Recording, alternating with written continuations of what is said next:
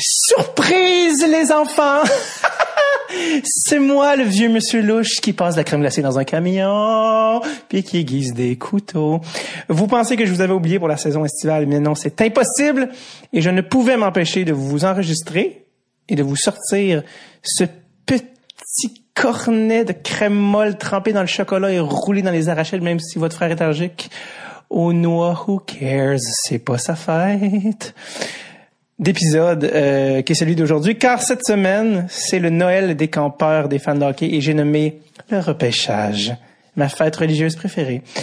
Et je reviens de rencontrer euh, en ce 17 juin 2018, qui est la date d'enregistrement, 17 juin 2018, un personnage euh, culte du repêchage. J'ai nommé Monsieur Simon Boisvert, connu des internautes sous le pseudonyme, pseudonyme Snake 70, qui a commencé en commentant sur le blog de Mathias Brunet, s'est fait connaître comme ça les internautes et est devenu même euh, scout euh, dépisteur dans la Ligue de hockey junior majeur du Québec, comme quoi, et lui c'est un gars qui a jamais joué au hockey, jamais rien, comme quoi il a fait son chemin, euh, une histoire assez intéressante. Et, et je l'ai rencontré aujourd'hui avec mon ami Charles Pellerin, humoriste, et féru, féru du repêchage, un, vrai. Et le repêchage est cette semaine, vendredi 22 juin, à Dallas, de 22 juin 2018.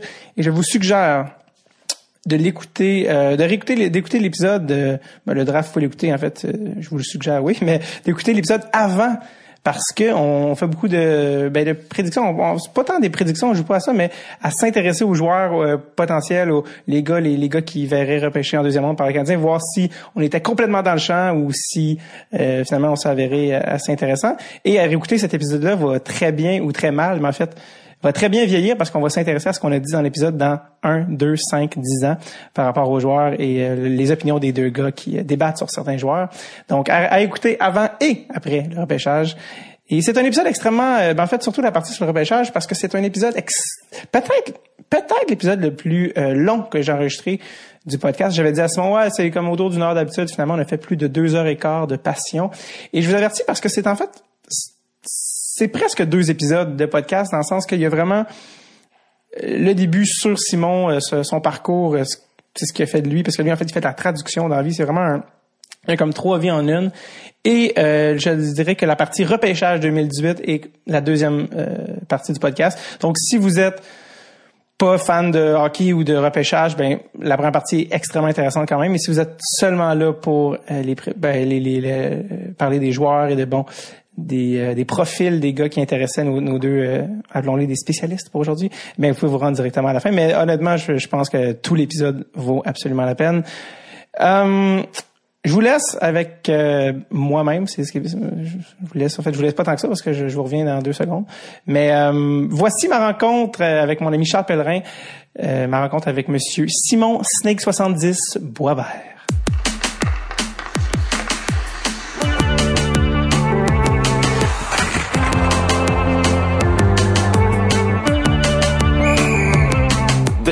Avec David Bocage. Donc, nous sommes présentement chez Simon, Snake70 Boisvert pour les internautes. Euh, salut Simon, ça va bien? Ça va bien, merci, toi? Oui, merci de nous recevoir chez vous. Et euh, je ne pouvais pas faire ce podcast-là quand même sans celui qui m'a présenté euh, le personnage et le, scout. Et je l'appelle mon personal director of scouting et j'ai nommé l'humoriste Charles Pellerin qui est avec nous aujourd'hui. Salut mon David. Salut, ça va bien? Ben oui, ça va toi? Yes, première, première fois que je disais qu'on fait un podcast à trois sur la route. Donc, euh, comme j'espère que ça enregistre pour Charles. Donc, donc, donc, en fait, c'est ça, c'est Charles qui m'a présenté, moi, Snake, que je connaissais pas à l'époque. Et en commençant par le début, Charles, comment as-tu appris l'existence de ce qui était à l'époque Snake 70 avant qu'on connaisse Simon Boisvert? Ben moi, moi, gros fan de repêchage. Oui, ça c'est. Je, je, fouine tout ce que je peux trouver sur euh, le sujet. Puis j'étais tombé sur le blog de Mathias Brunet à l'époque euh, sur la presse qui continue encore. Puis moi, je lisais, je lisais les commentaires parce que ça me divertit beaucoup là, de voir ces commentaires-là. Souvent, un sur deux est assez particulier, là, mais puis ouais, j'étais tombé justement sur toi qui, qui, qui faisait des prédictions un peu euh, un peu off, disons, un peu surprenantes, dont, euh, dont Jeff Skinner euh, à l'époque. Puis j'étais tombé sur l'histoire, tu t'étais fait engager par par, je pense, les Screaming Eagles du Cap-Breton, c'était ça. Puis je trouvais que l'histoire était belle justement pour le podcast qui, cherche des Oui, ben absolument. Ben, on va quand même commencer, euh, on va même commencer au début, c'est-à-dire avant, euh, parce que euh, avant euh, Mathias Brunet. Parce que c'est ça, en fait, pour ceux qui savent pas, c'est comme ça qu'il s'est fait connaître euh, Simon sur Internet. C'est sous le, le pseudonyme Snake70 dans les commentaires du blog de Mathias Ouais. Brunet. Mais Ce qui est assez niché. euh, Oui, qui est assez. déjà, c'est déjà c'est très très précis. Mais euh, en fait euh, aussi, ben, pourquoi Snake 70 D'où ça venait le, le pseudonyme? Parce Ben, que t'étais c'est- mordant, mais euh, Ben non, c'est que tu sais, quand on s'inscrit pour un blog, on nous demande toujours un pseudonyme ou un mot de passe, Ouais. des choses comme ça. Ouais. Puis moi, je, je m'étais inscrit un petit peu euh, pour commenter sur, en 2009, sur la Coupe Mémoriale. Euh, Taylor Hall, Tyler Seguin dans le temps. Euh, et puis, je cherchais un pseudonyme, mais il fallait que je le fasse vite. Puis je ne sais pas pourquoi, le, mais le mot snake m'est passé par la tête. puis là, j'étais pour mettre 69. Mais là, j'ai dit, ah, j'ai dit, c'est peut-être un peu trop vulgaire. Alors, j'ai dit, je vais mettre 70. Puis il y en a bien qui pensent que c'est mon année de naissance, mais c'est pas le cas. Alors, ça a été fait très, très vite et ça a resté. Ton année de naissance, parce que là, t'as 52, tu disais? Oui, c'est 66, mon année de naissance. Ouais. Donc, ça aurait pu faire du sens, Mario, 66. Snake. Mais euh, donc, donc ça, donc c'était pas prémédité, c'est vraiment juste sur le coup, t'as écrit Snake, puis ça. Oui, parce que je savais pas vraiment comment ça fonctionnait, ces blogs-là. Puis là, on te demande un pseudonyme, on te demande un mot de passe. Puis c'est sorti comme ça, spontanément. OK. Puis euh, c'est ça, toi, tu as été engagé après ça comme euh, dépisteur dans le junior majeur, mais c'est la raison pourquoi aussi c'était une histoire qui a autant fait ja- jaser, c'est que t'es pas quelqu'un qui vient du hockey, contrairement à tout le monde qui travaille dans le milieu quand même assez fermé du hockey. Euh, toi, tu viens de quel, dans quel domaine? Ben moi, je suis traducteur depuis 27 ans. OK. Alors, je suis traducteur à mon compte. Alors, en étant travailleur autonome, bien évidemment, ça donne... On travaille fort, mais on a quand même une certaine liberté, Flexibilité. euh, flexibilité, si on veut, souplesse, euh, qui, qui, qui permet tu sais, d'avoir des hobbies, des choses comme ça. Euh, même si, comme je t'ai dit, on, on travaille souvent plus fort que les gens qui travaillent de 9 à 5, mais au moins, on n'a pas de patron sur le dos. Ouais. Et ça, Ouais. moi, c'était mon rêve depuis mon enfance, d'être à mon compte, d'avoir pas de patron sur le dos. Et je suis tombé par hasard sur l'idée de devenir traducteur à la fin des années 90 parce que j'avais pas euh, 80 parce que j'avais même pas étudié là-dedans. Mais je trouvais que c'était une bonne business que qu'on peut faire de la maison. Et à ce moment-là, euh, les ordinateurs commençaient à se développer, l'Internet approchait. Alors, c'est c'est une business où tu peux avoir des clients de partout dans le monde et travailler finalement dans le fin fond des bois. Puis c'est. T'as dit que t'as pas étudié là-dedans, t'avais une connaissance d'anglais quand même assez approfondie pour te lancer. euh, Oui, oui, parce que moi, j'ai été élevé dans un milieu euh, bilingue euh, où j'habitais et euh, j'ai appris à parler anglais très, très jeune. Et euh, j'étais quand même assez bon en français à l'école. Alors, ma compréhension de l'anglais était, était excellente et mon français écrit était très bon. Alors, je trouvais que j'étais un bon candidat pour devenir traducteur. Et puis, je me suis essayé. Puis, euh, les clients m'ont fait confiance, ils m'ont gardé. Puis, ça fait 27 ans que je fais ça. Tu viens de quel endroit? Moi, je suis de Montréal. OK, donc à Montréal, euh, donc tu as bénéficié des deux langues. euh, Tu étais de quel quartier? C'est un quartier parce Ben, moi, j'ai habité à Habitat 67. OK. Oui. C'est drôle, c'est rare que personne, quelqu'un vienne de là. Ben, il y a- il y avait seulement 156 logements. Ouais, allez, ouais. À- à ce- là, maintenant, c'est des condos, mais dans le temps, euh, c'était des appartements qui avaient été bâtis après l'Expo 67. Mhm. Et moi, j'ai grandi là pendant 11 ans. OK. Alors, et à ce moment-là, c'était très isolé parce qu'il n'y avait pas le casino. Alors, Ouais. euh, il n'y avait pas de trafic, rien, on était isolés. Alors, les enfants qu'il y avait là, on se tenait ensemble. Et la majorité des enfants n'étaient pas francophones. Et à ce moment-là, on, on repart, on parle du début des années 70, on était pré-loi 101, ils ne parlaient pas français. Il n'y avait pas à apprendre le français. Alors moi, si je voulais jouer au hockey, il n'avait pas à l'apprendre. Si je voulais jouer au hockey, au baseball, au tennis, whatever, je descendais en bas et j'avais pas le choix. J'ai été jeté dans la gueule du loup pour apprendre à parler anglais. Et c'est probablement la meilleure façon de l'apprendre. Ouais, la meilleure chose. Ben oui, ben oui. D'a- D'ailleurs, j'ai j'ai une anecdote rapide de hockey. Euh, euh, les, les, les jeunes parlaient tout le temps euh, get in the crease, get in the crease. Et moi, j'ai à peu près six ans et j'ai aucune idée c'est quoi sur le crease. Et ça m'a pris un an à comprendre que c'était le territoire réservé aux gardiens de but. Parce que j'étais trop gêné de leur demander c'était quoi. C'est- J'ai une c'est- anecdote, c'est euh, Ah, mais, alors, c'est mais- pour te dire, c'est comme Ah ça ouais. qu'on apprend l'anglais. Ah oui, oui, c'est. J'ai grandi aussi dans un milieu qui était, qui était partagé. Tu sais, la, la, la moitié de l'équipe était italienne, puis l'autre était, était québécoise. Puis euh, souvent, tu avais des parents, les parents anglophones étaient plus bruyants. Puis Ouais. euh, je me rappelle qu'il y a une mère qui arrêtait pas de crier. Puis elle criait « Hustle!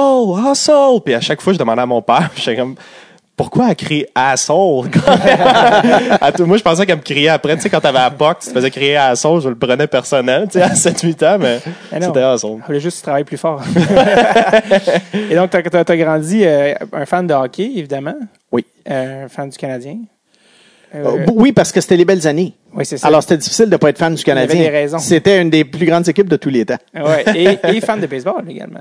Et fan de baseball également, parce que les, les expos commençaient. Ouais. Et puis, euh, c'était- moi, j'ai allé au Parc Jarry. Avant J'ai connu le Parc Jarry. ouais.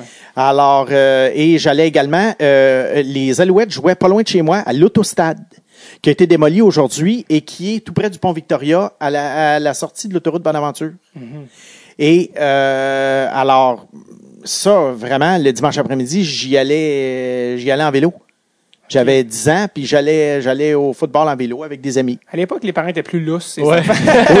Oui, oui, oui, oui, pa- oui parce qu'ils se disaient que c'était la façon d'apprendre, mais ça ne Ouais. veut pas dire qu'il arrivait rien. Tu sais, une fois, j'ai failli me faire euh, frapper par un autobus parce que j'ai traversé devant un véhicule Ouais. et on fait jamais ça, évidemment. Non. Alors, tu comprends? Ça? Bon, ça demeure un autre sujet, mais c'est sûr que dans le temps, on était plus. époque. ouais, puis c'est pas parce que les parents euh, s'inquiétaient pas, c'est pas parce que les parents prenaient pas soin de nous autres, Non, c'est- parce qu'ils se disaient que c'est comme ça qu'on apprenait la vie. C'était d'autres mœurs à l'époque. T'as t'as une plus grande où? empathie au volant après Ouais, ça. ça. Euh, ouais.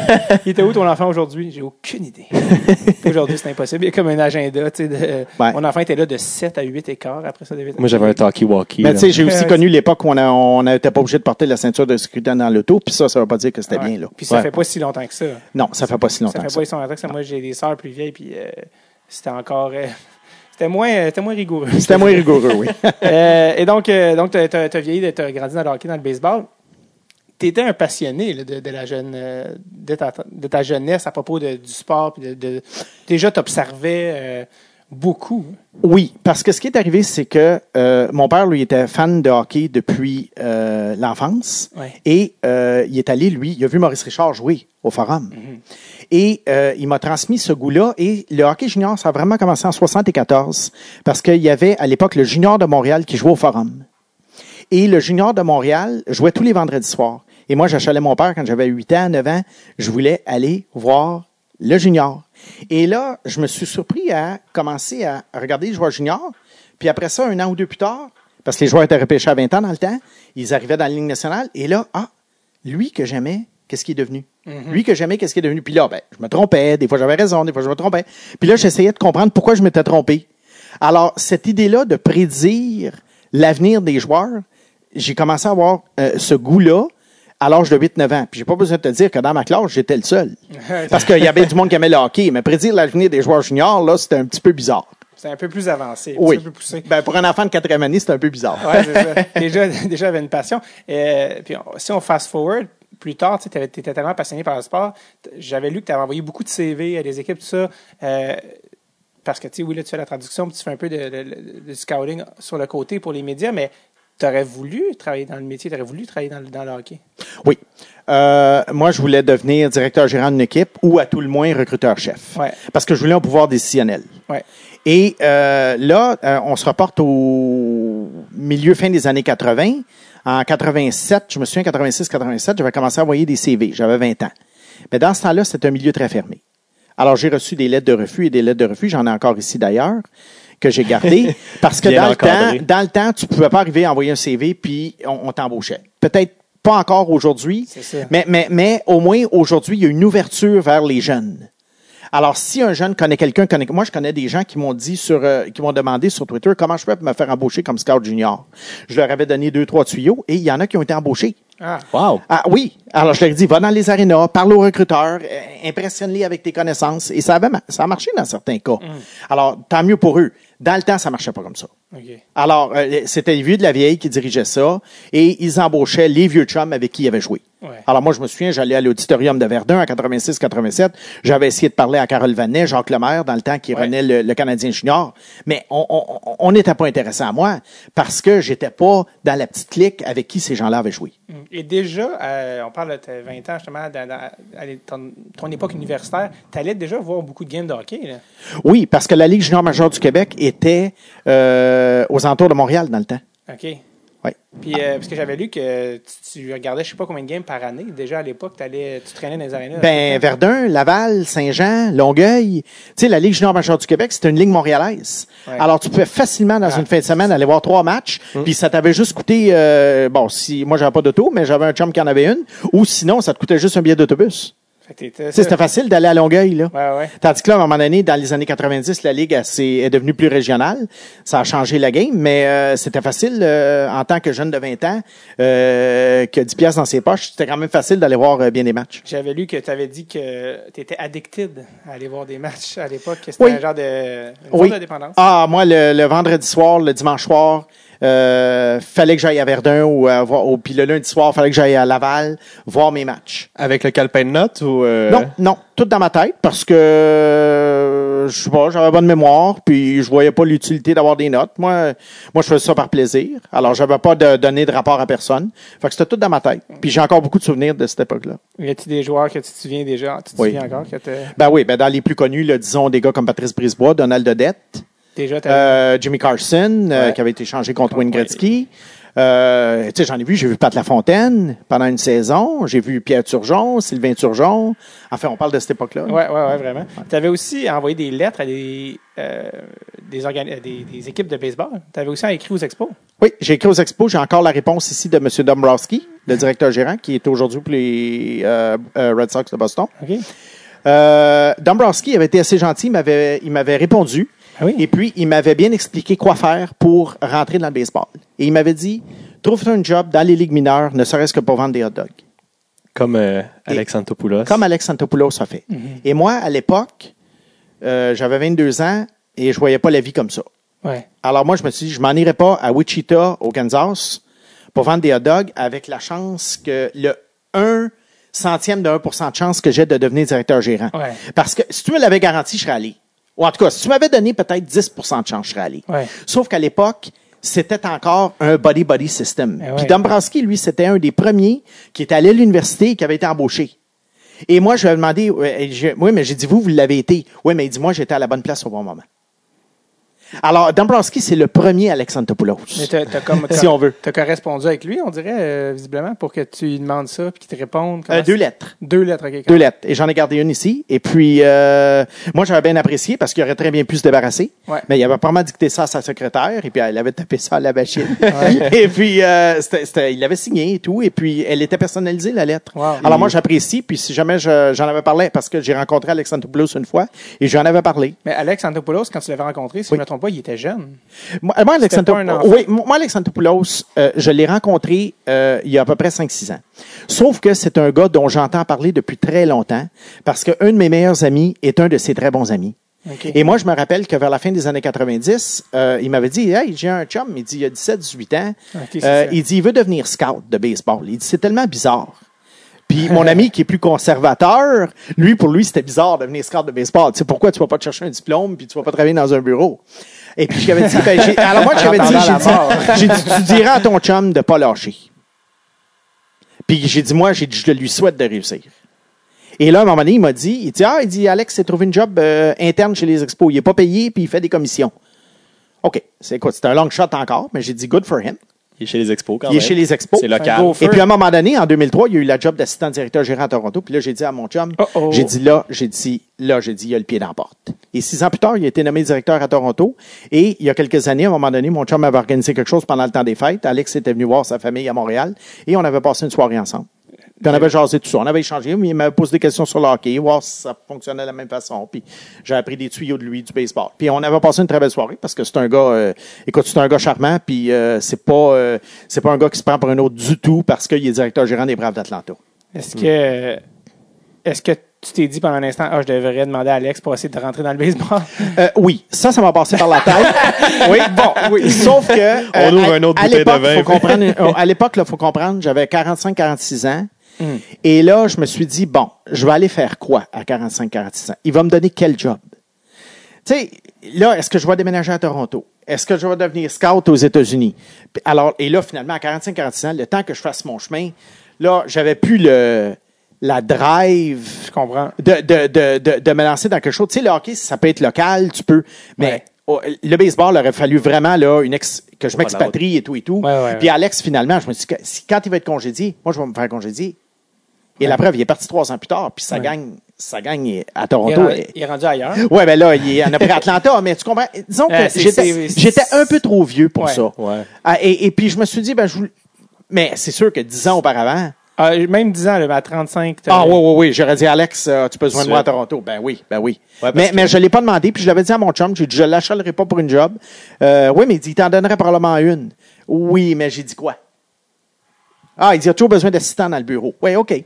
Mais là, je m'en vais à Toronto, je laisse tomber ma business, sans aucune garantie de rien. C'est, c'est, c'est, c'est- à 22 ans, ça, c'est ça serait long à expliquer. Ça serait long à expliquer non, ce qui, non, mais, on non, mais ce qui s'est passé dans ma tête, là, parce qu'il y en a qui vont écouter ça et vont dire, ah, il a eu sa chance puis il l'a pas pris. Ouais, mais à un moment donné, il y a d'autres choses qui rentrent en ligne de compte, là. À 45, 46 ans, il y a d'autres choses qui rentrent en ligne de compte. Puis aussi, euh, tu sais, travailler à Montréal dans le baseball, c'est du plus que temps partiel. là. Ça n'existe pas comme travail. là. Euh, ben, c'est ça. Il y en a quelques-uns qui viennent de temps en temps, mais Ouais, le ouais. nombre de joueurs est vraiment limité. Ah, il y a des scouts ici dans la Ligue de baseball junior major du Québec, mais. Ben oui, junior élite, Mais, puis mais that's ça, écoute, ça, ces gars-là, c'est, c'est des, c'est c'est du part-time, là. Ces gars-là ont des jobs, là. C'est- Je me demande, moi, Alex, c'est comment il est passé de intern à sa première job payante? Tu sais, la, la Ça a pris transition, trois ans. C'est vraiment de intern à direct assistant? Non, euh, ben, pa- pa- Parce pretty que much, pretty much. parce qu'il a, a été trois ans aux expos et il n'était pas payé. Et il est allé, à- il a travaillé en Floride. Euh, et puis, euh, il, il- il était obligé de payer son appartement à même ses économies. Ah ouais. Et là, à un moment donné, au bout de trois ans, euh, il a dit, euh, là, commande, là. Ouais. et, et- mais là, là, je me souviens pas de toute l'histoire, Ouais, mais il y, a- il y a- il y avait un contact à Toronto, JP Richardy, qui était directeur gérant, qui l'a embauché. Alors, il s'était fait probablement Il y avait réseauté qui fait que. oui, oui, il avait réseauté. Les expos s'en allaient. Euh, Oui. Écoute, était à un an de s'en aller. Alors lui, il a, il a- il a sauté. Et à ce moment-là, il n'y avait pas de permis, lui, pour aller travailler aux États-Unis. Alors les Blue Jays n'étaient étaient la seule option. Hum. Vrai. Et il a rencontré sa femme là-bas, à Toronto. Et c'est pour ça que j'ai été surpris qu'il déménage à Los Angeles il y a deux, trois ans. Parce que moi, il avait dit à un de mes amis, il dit, si ça finit à Toronto, il dit, je m'en vais dans d'autres choses dans la vie.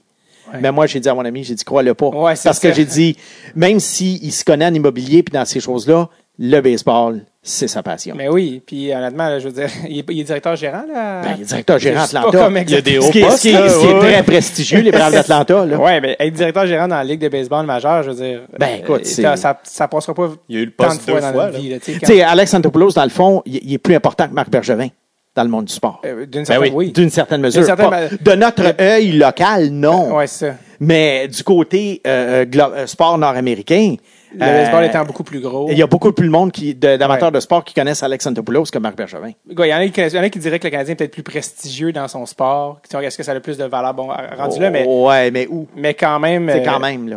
C'est une énorme job qu'il a. euh, Le baseball, c'est le baseball. là. C'est un gars de Ville-Montréal, à Montréal. Oui. Qui a trouvé une fille de Toronto et qui travaille à, à Los Angeles maintenant. Il doit être. Non, il était à Atlanta. Ah, Atlanta, mais après dit- Toronto, il était allé Oui, assistant à Los Angeles une Oui, couple oui, d'années.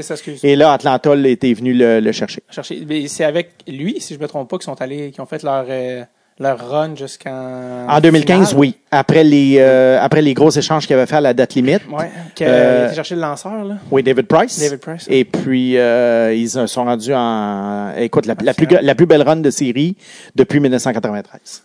Ouais. Et puis euh, l'année d'après, ont-ils été en finale ou en demi-finale? Euh, ils ont été en série, je crois qu'ils ont perdu en première... Ils ont gagné le... Ils ont perdu en première ronde, il me semble. Ah ouais? Quelque chose de même. Est-ce ouais. que l'année de Price, c'est aussi l'année où ils ont été chercher Tulowitzki? C'est-tu la Oui, oui, année? oui, mais oui. Alex est parti à la fin de la saison. Ouais. Parce que il y avait un euh, le, le nouveau président lui voulait euh, finalement qu'Alex ne garde le titre de directeur gérant, mais lui prenait le contrôle de tout. Ouais. Tu sais, un, peu comme en, en Caroline avec le hockey en ce moment. C'est quoi son nom? Don Waddell, Don là, Waddell, Don. Waddell, il, fait ce que le propriétaire dit. Alors lui. Alex voulait pas et il est parti. Mais ça, c'est intéressant que tu amènes ce point-là parce que je lisais ça justement, c'était pas un article récemment, mais que le hockey est peut-être un des seuls sports où les propriétaires sont aussi euh, pas peu impliqués parce que c'est pas péjoratif, mais où ils délèguent vraiment à quelqu'un, alors que dans les, beaucoup d'autres sports, les propriétaires ont les mains directes sur le volant, puis ils disent, et là, avec Waddell, hein, qui se demande, est-ce que c'est le retour du ballon? Et les propriétaires d'équipes sportives nord-américaines au hockey, ça va être de plus en plus comme ça, ce que certains craignent, parce que généralement, comme à Philadelphie, là, ça donne pas des beaux résultats. C'est ça qui a mené au contrat de là. Ouais. Vous allez me le changer, vous me le signer, puis euh,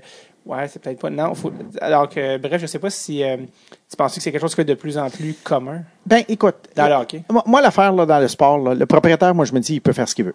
Ben, sûr. Et moi, honnêtement, si j'avais une équipe, ce qui arrivera jamais, mais si j'avais une équipe, j'en serais, euh, euh, je voudrais tout décider, le, le- le côté aspect personnel des joueurs. Tu pourrais en avoir une dans Saint-Michel. Ouais. Mais au moins, je serais constant. Je me nommerais directeur gérant.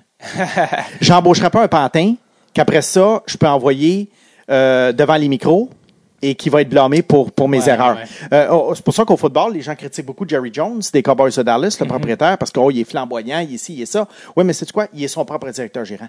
Ouais. Alors, alors quand, c'est ça- quand l'équipe ne, fait, ne, fait, ne perd, c'est sa faute. C'est lui, c'est lui GM. Tandis que le- en Caroline, si ça marche pas, Waddell il est dehors, puis le propriétaire, ben, lui, il reste dans sa tour d'ivoire. Ouais. Sûr. Y, Tout en ayant tiré les ficelles, euh, embauche-lui, embauche-lui, embauche-lui. il y a le beau jeu. Et c'est pour ça que souvent des directeurs gérants euh, restent un peu plus longtemps en poste et on se demande pourquoi. C'est parce que c'est le propriétaire qui collait les choses. C'est ça. Alors, comment tu peux congédier un gars pour quelque chose que toi, Pour t'as calé? Ouais, c'est ça. Alors, moi, c'est mon explication. Ouais. T'as euh, continué euh, dans la vingtaine à. Bon, t'as parti ta business à quel âge de traduction? Euh, 25 ans. 25 ans. Je suis curieux de quel type de traduction aussi, exactement. Je me demande. Ah, ok. Je suis toujours comme curieux de. Ah, euh, français, anglais, anglais, français, puis toutes sortes de choses, des documents légaux, euh, euh, des, des manuels d'instruction, euh, des articles de journaux, euh, euh, des choses gouvernementales. Écoute, tout ce que tu vois qui est bilingue, dis-toi que je l'ai fait. J'ai- J'ai j'ai déjà fait des, des livres d'école, euh, mathématiques, histoire. Écoute, je je touche vraiment à tout, euh, des instruments médicaux, n'importe quoi. Alors, alors, ça demande une bonne, euh, une bonne, des bonnes connaissances générales et en même temps, ça te garde à l'affût de ce qui se passe. Parce que tu apprends un peu, même si tu travailles isolé, tu apprends un peu comment la vie fonctionne. Quand tu, trava- quand tu traduis les politiques et procédures d'une entreprise, tu vois les changements de mœurs dans la société. Intéressant. Comme là, moi, je suis très, très occupé avec tout- tout- toutes les choses de harcèlement. Ouais, Ouais, le- ben oui. De- depuis un an ou deux. Alors, j'ai beaucoup, beaucoup de travail parce que les, poli- les politiques de anti-harcèlement euh, sont toutes, toutes, toutes renouvelées maintenant dans les compagnies. Ça, c'en est un bon exemple. C'est un exemple là, de, de ce que je peux faire, mais, mais Il faut bien le comprendre pour le traduire, L'internet, le faut si. Alors, alors moi, ma, ma culture générale, je l'apprends avec les documents que que je reçois parce que c'est comme ça que je deviens à l'affût. La preuve, c'est comme ça que j'ai appris l'existence d'Internet et du World Wide Web. Mm. En 93, le World Wide Web a commencé et je l'ai appris par une traduction. Hum. Et ça m'a intrigué. C'est une forme de Wikipédia avant que ça. C'est comme. Ouais. T'apprends quelque chose en le traduisant. Oui, oui. Alors, écoute, j'en, apprends sur la médecine, j'en apprends sur tout, tu sais. Y a-tu quelque chose que tu t'es, que tu t'es, que t'as traduit un moment tu t'es dit, je peux pas croire que je suis en train de traduire ça? Euh, écoute, j'ai j'ai la mémoire très très courte euh, pour ça parce que j'en fais tellement. Puis c'est pas un boulot qui me passionne honnêtement. ah ouais. Alors euh, j'oublie ça vite. Mais je peux te dire que mais je peux te dire que dans les années 90 une fois, j'ai reçu quelque chose pour une euh, religion que je nommerai pas. Euh, et c'était à, à glacer le, le sang. De- Une traduction pour une religion, des, des, des, Ouais. des règles à suivre. Comme je t'ai dit, je nommerai pas la religion, mais c'était à glacer le sang. C'était-tu plus proche d'une secte ou c'était vraiment une religion? Oui, on, on parle proche d'une secte. Et, et je lisais ça, puis je me disais, je peux pas croire qu'on m'a envoyé ça à traduire. Est-ce que t'as déjà eu, t'as-tu déjà refusé des contrats pour des raisons éthiques ou tu dis, ouais, non, là, Non, mais c'est la seule fois où ça m'a un petit peu figé quand je l'ai reçu, mais ça venait d'un contact, euh, d'un contact euh, euh, lé- légitime qui m'envoyait du travail à toutes les semaines, parce que c'était un intermédiaire. Moi, je fais souvent, je fais beaucoup affaire avec des agences de traduction. Ouais. Alors, alors je l'ai fait. Mais quand j'ai vu ça, je ne pouvais pas croire que, que je l'avais fait. Le reste, euh, le reste, je te dirais, c'est peut-être le seul incident qui Ouais. m'a un peu euh, fait écarquiller les yeux. T'as pas mordu la main qui te nourrit, t'as dit, ah, je vais le faire, puis. euh, Oui, puis écoute, ça Ah, ça m'applique à rien. Mon, mon nom va pas là-dessus. Non, Alors, c'est c'était pas grave, mais c'était un petit peu. Euh, ouf, je me souviens pas parce que ça fait 25 ans, mais euh, c'était un petit peu à glacer le sang quand j'avais lu ça. Ça permet de le comprendre. Puis Ouais, c'était très sectaire, là. Oh là là. ouais, ouais. C'est quoi le- la portion de temps euh, traduction versus euh, lecture, enseignement, recherche d'hockey que tu fais par semaine, selon toi, en termes d'heures? Oh là là, ça c'est une bonne question. Euh, écoute, je te dis que la, la, la, la traduction, euh, c'est c'est mon euh, c'est c'est vraiment là où je passe le plus de temps. Ton gagne-pain, quand même. C'est mon gagne-pain, puis je dois gérer tout ça. Euh, j'ai quand même des pigistes qui travaillent pour moi. Je fais ma propre comptabilité. Tu sais, alors, Ouais, ouais, euh, c'est alors, tu sais, je cherche mes clients, je renouvelle ma clientèle. Alors, écoute, euh, je te dirais dans la proportion, euh, je dois certainement passer, ben, en dehors du temps qu'on passe à manger ou à dormir, là. Ouais. Euh, je te dirais hockey, traduction, traduction est quand même euh, bon 75% OK. Ah oui. Est-ce que dans tout ça, tu as le temps d'être en couple? T'es-tu en couple? T'es-tu dans le sens d'avoir une vie familiale à travers? Euh, ben, j'ai jamais eu d'enfant. OK. Euh, alors, euh, ça n'empêche pas d'avoir des compagnes, Ouais. mais c'est sûr que euh, c'est, c'est, c'est- comme je t'ai dit, la vie à un moment donné, c'est un long chemin. hein. Comment tu fais, tu te retrouves à 52 ans, tu n'as pas eu d'enfant. On pourrait parler de ça pendant des heures et des Ah, heures. des choix. Mais, mais je te dirais que peut-être que le, le fait de- d'avoir sa propre entreprise euh, et, et d'être appelé à toutes les heures du jour, parce que quand tu es traducteur, euh, on peut t'é- on peut t'écrire, euh, surtout maintenant avec les, les avec l'Internet, les gens peuvent t'écrire à 9 h le vendredi soir, puis ils veulent quelque chose pour le lundi matin.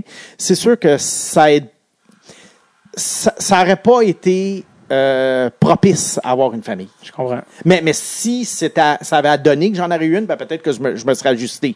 Mais, Ouais. je, mais je pense pas trop à ça, là, parce que euh, les, les choses arrivent dans la vie comme ils arrivent, puis tout le monde euh, le, le- le sait que on- il y, a- il y a bien des concours de circonstances. Certainement. Non, je, lis- je disais ça parce que j'avais lu dans un des articles, ben, qui date déjà quand même de 2011, donc ta, ta vie a peut-être changé depuis, mais que tu avais, une copine, en tout cas, je sais pas si encore avec, que tu amenais au game, puis qu'elle Oui. donnait son opinion sur des joueurs que des fois tu n'avais pas remarqué.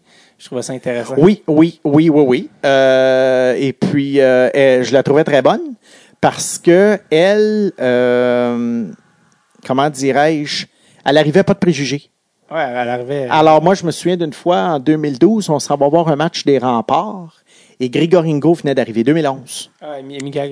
Ouais. Ben oui, ben oui. Et puis, elle, elle savait pas c'était qui, Mig- Michael Grigorenko. Et je lui avais dit, j'ai dit, il y a un joueur très high profile sur la glace en ce moment. Je te dis pas qui. Alors, on regarde la, la partie et à la fin, j'ai dit, c'est qui? Puis elle a dit, c'est Anthony Duclair. et Anthony Duclair a eu une meilleure carrière. Ouais. que Ah ouais, Grigorenko. jusqu'à présent, en encore 2018, une meilleure carrière, euh, à moins que Grinko revienne de la Russie. Et quand je lui ai dit Grigorenko, le 25, ah, a dû pas remarquer. Bon, il n'y avait pas une grosse game. Mais c'est quand même, tu sais, le problème avec les recruteurs, c'est qu'on arrive avec, tu sais, on essaye de pas être influencé. Mais oui. Mais quand tu vois une liste pré-saison puis que c'est marqué Jack Hughes 2019 numéro 1, ben veux, veux pas, t'es, excité. Ben, T'es influencé, c'est t'es, un peu influencé. Ah oui, certainement. Tu sais, bon, là, après ça, c'est sûr qu'à la fin de l'année, tu peux arriver puis dire, euh, non, moi, je le vois troisième, je vois deux. Mais c'est sûr que quand tu vois la première liste, t'as beau dire, non, non, non, je me fais mon idée.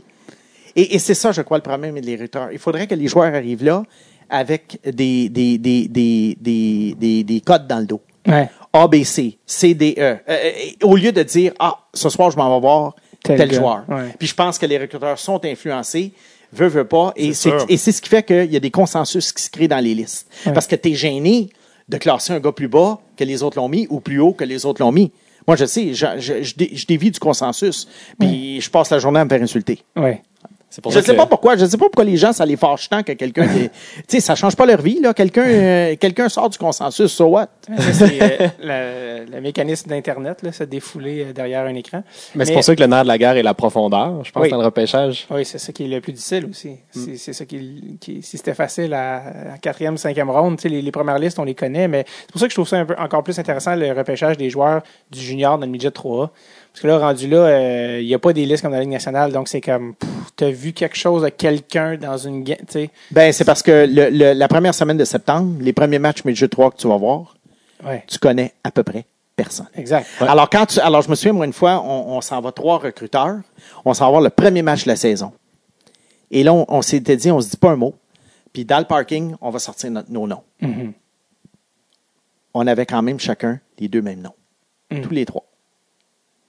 Et ça a été deux gars qui ont été repêchés haut et qui ont fait carrière dans le junior. Ils n'ont pas fait carrière dans la nationale, mais ils ont fait carrière dans le junior. Alors, il y a quand même, mais ça, c'était un challenge parce que là, il n'y avait pas de pré- il y avait pas d'idée préconçue. Ouais. Puis ça, c'était juste pas, une partie, tu sais. Tu Oui, et, puis là, gars et puis là, on, on retenait notre souffle parce qu'on voulait pas arriver avec des noms et en se montrant nos feuilles, on avait les, on avait les deux mêmes noms tous les trois. Puis tu peux pas te baser sur les performances Bam Tam parce que il y Ouais. a vraiment une croissance trop rapide. Puis moi, j'ai joué avec un gars, je pense qu'il a commencé Bam Tam. OK. Il a joué, je pense, quelque chose comme Bam Tama. Euh, deuxième année, il était rendu, euh, il était Bam Tam 2B. Puis je pense que l'année suivante, il a joué Espoir, puis il a joué Midget 3. Puis il a été repêché par les Tigres de Victoriaville, mais il a commencé Bam Tam. Wow, ça, c'est rare. Fait que Très c'est juste un athlète naturel, mais Parce que la motion de patiner est quelque chose qui ne qui n'est pas naturel. exact. Mais Donc- si tu l'avais vu Bam N'aurais pas accroché, mais rendu Ouais. Midget, il avait, c'était sa troisième année d'expérience, puis c'était un nouveau joueur. Ah, des fois, ça prend le, le temps que ça prend pour. Ah, mon Dieu, pauvre euh, Simon sans renverser l'eau. Euh, moi, je, je donne un descriptif Il fait, il fait très chaud. Ah ouais, c'est ça, c'est, c'est apprécié.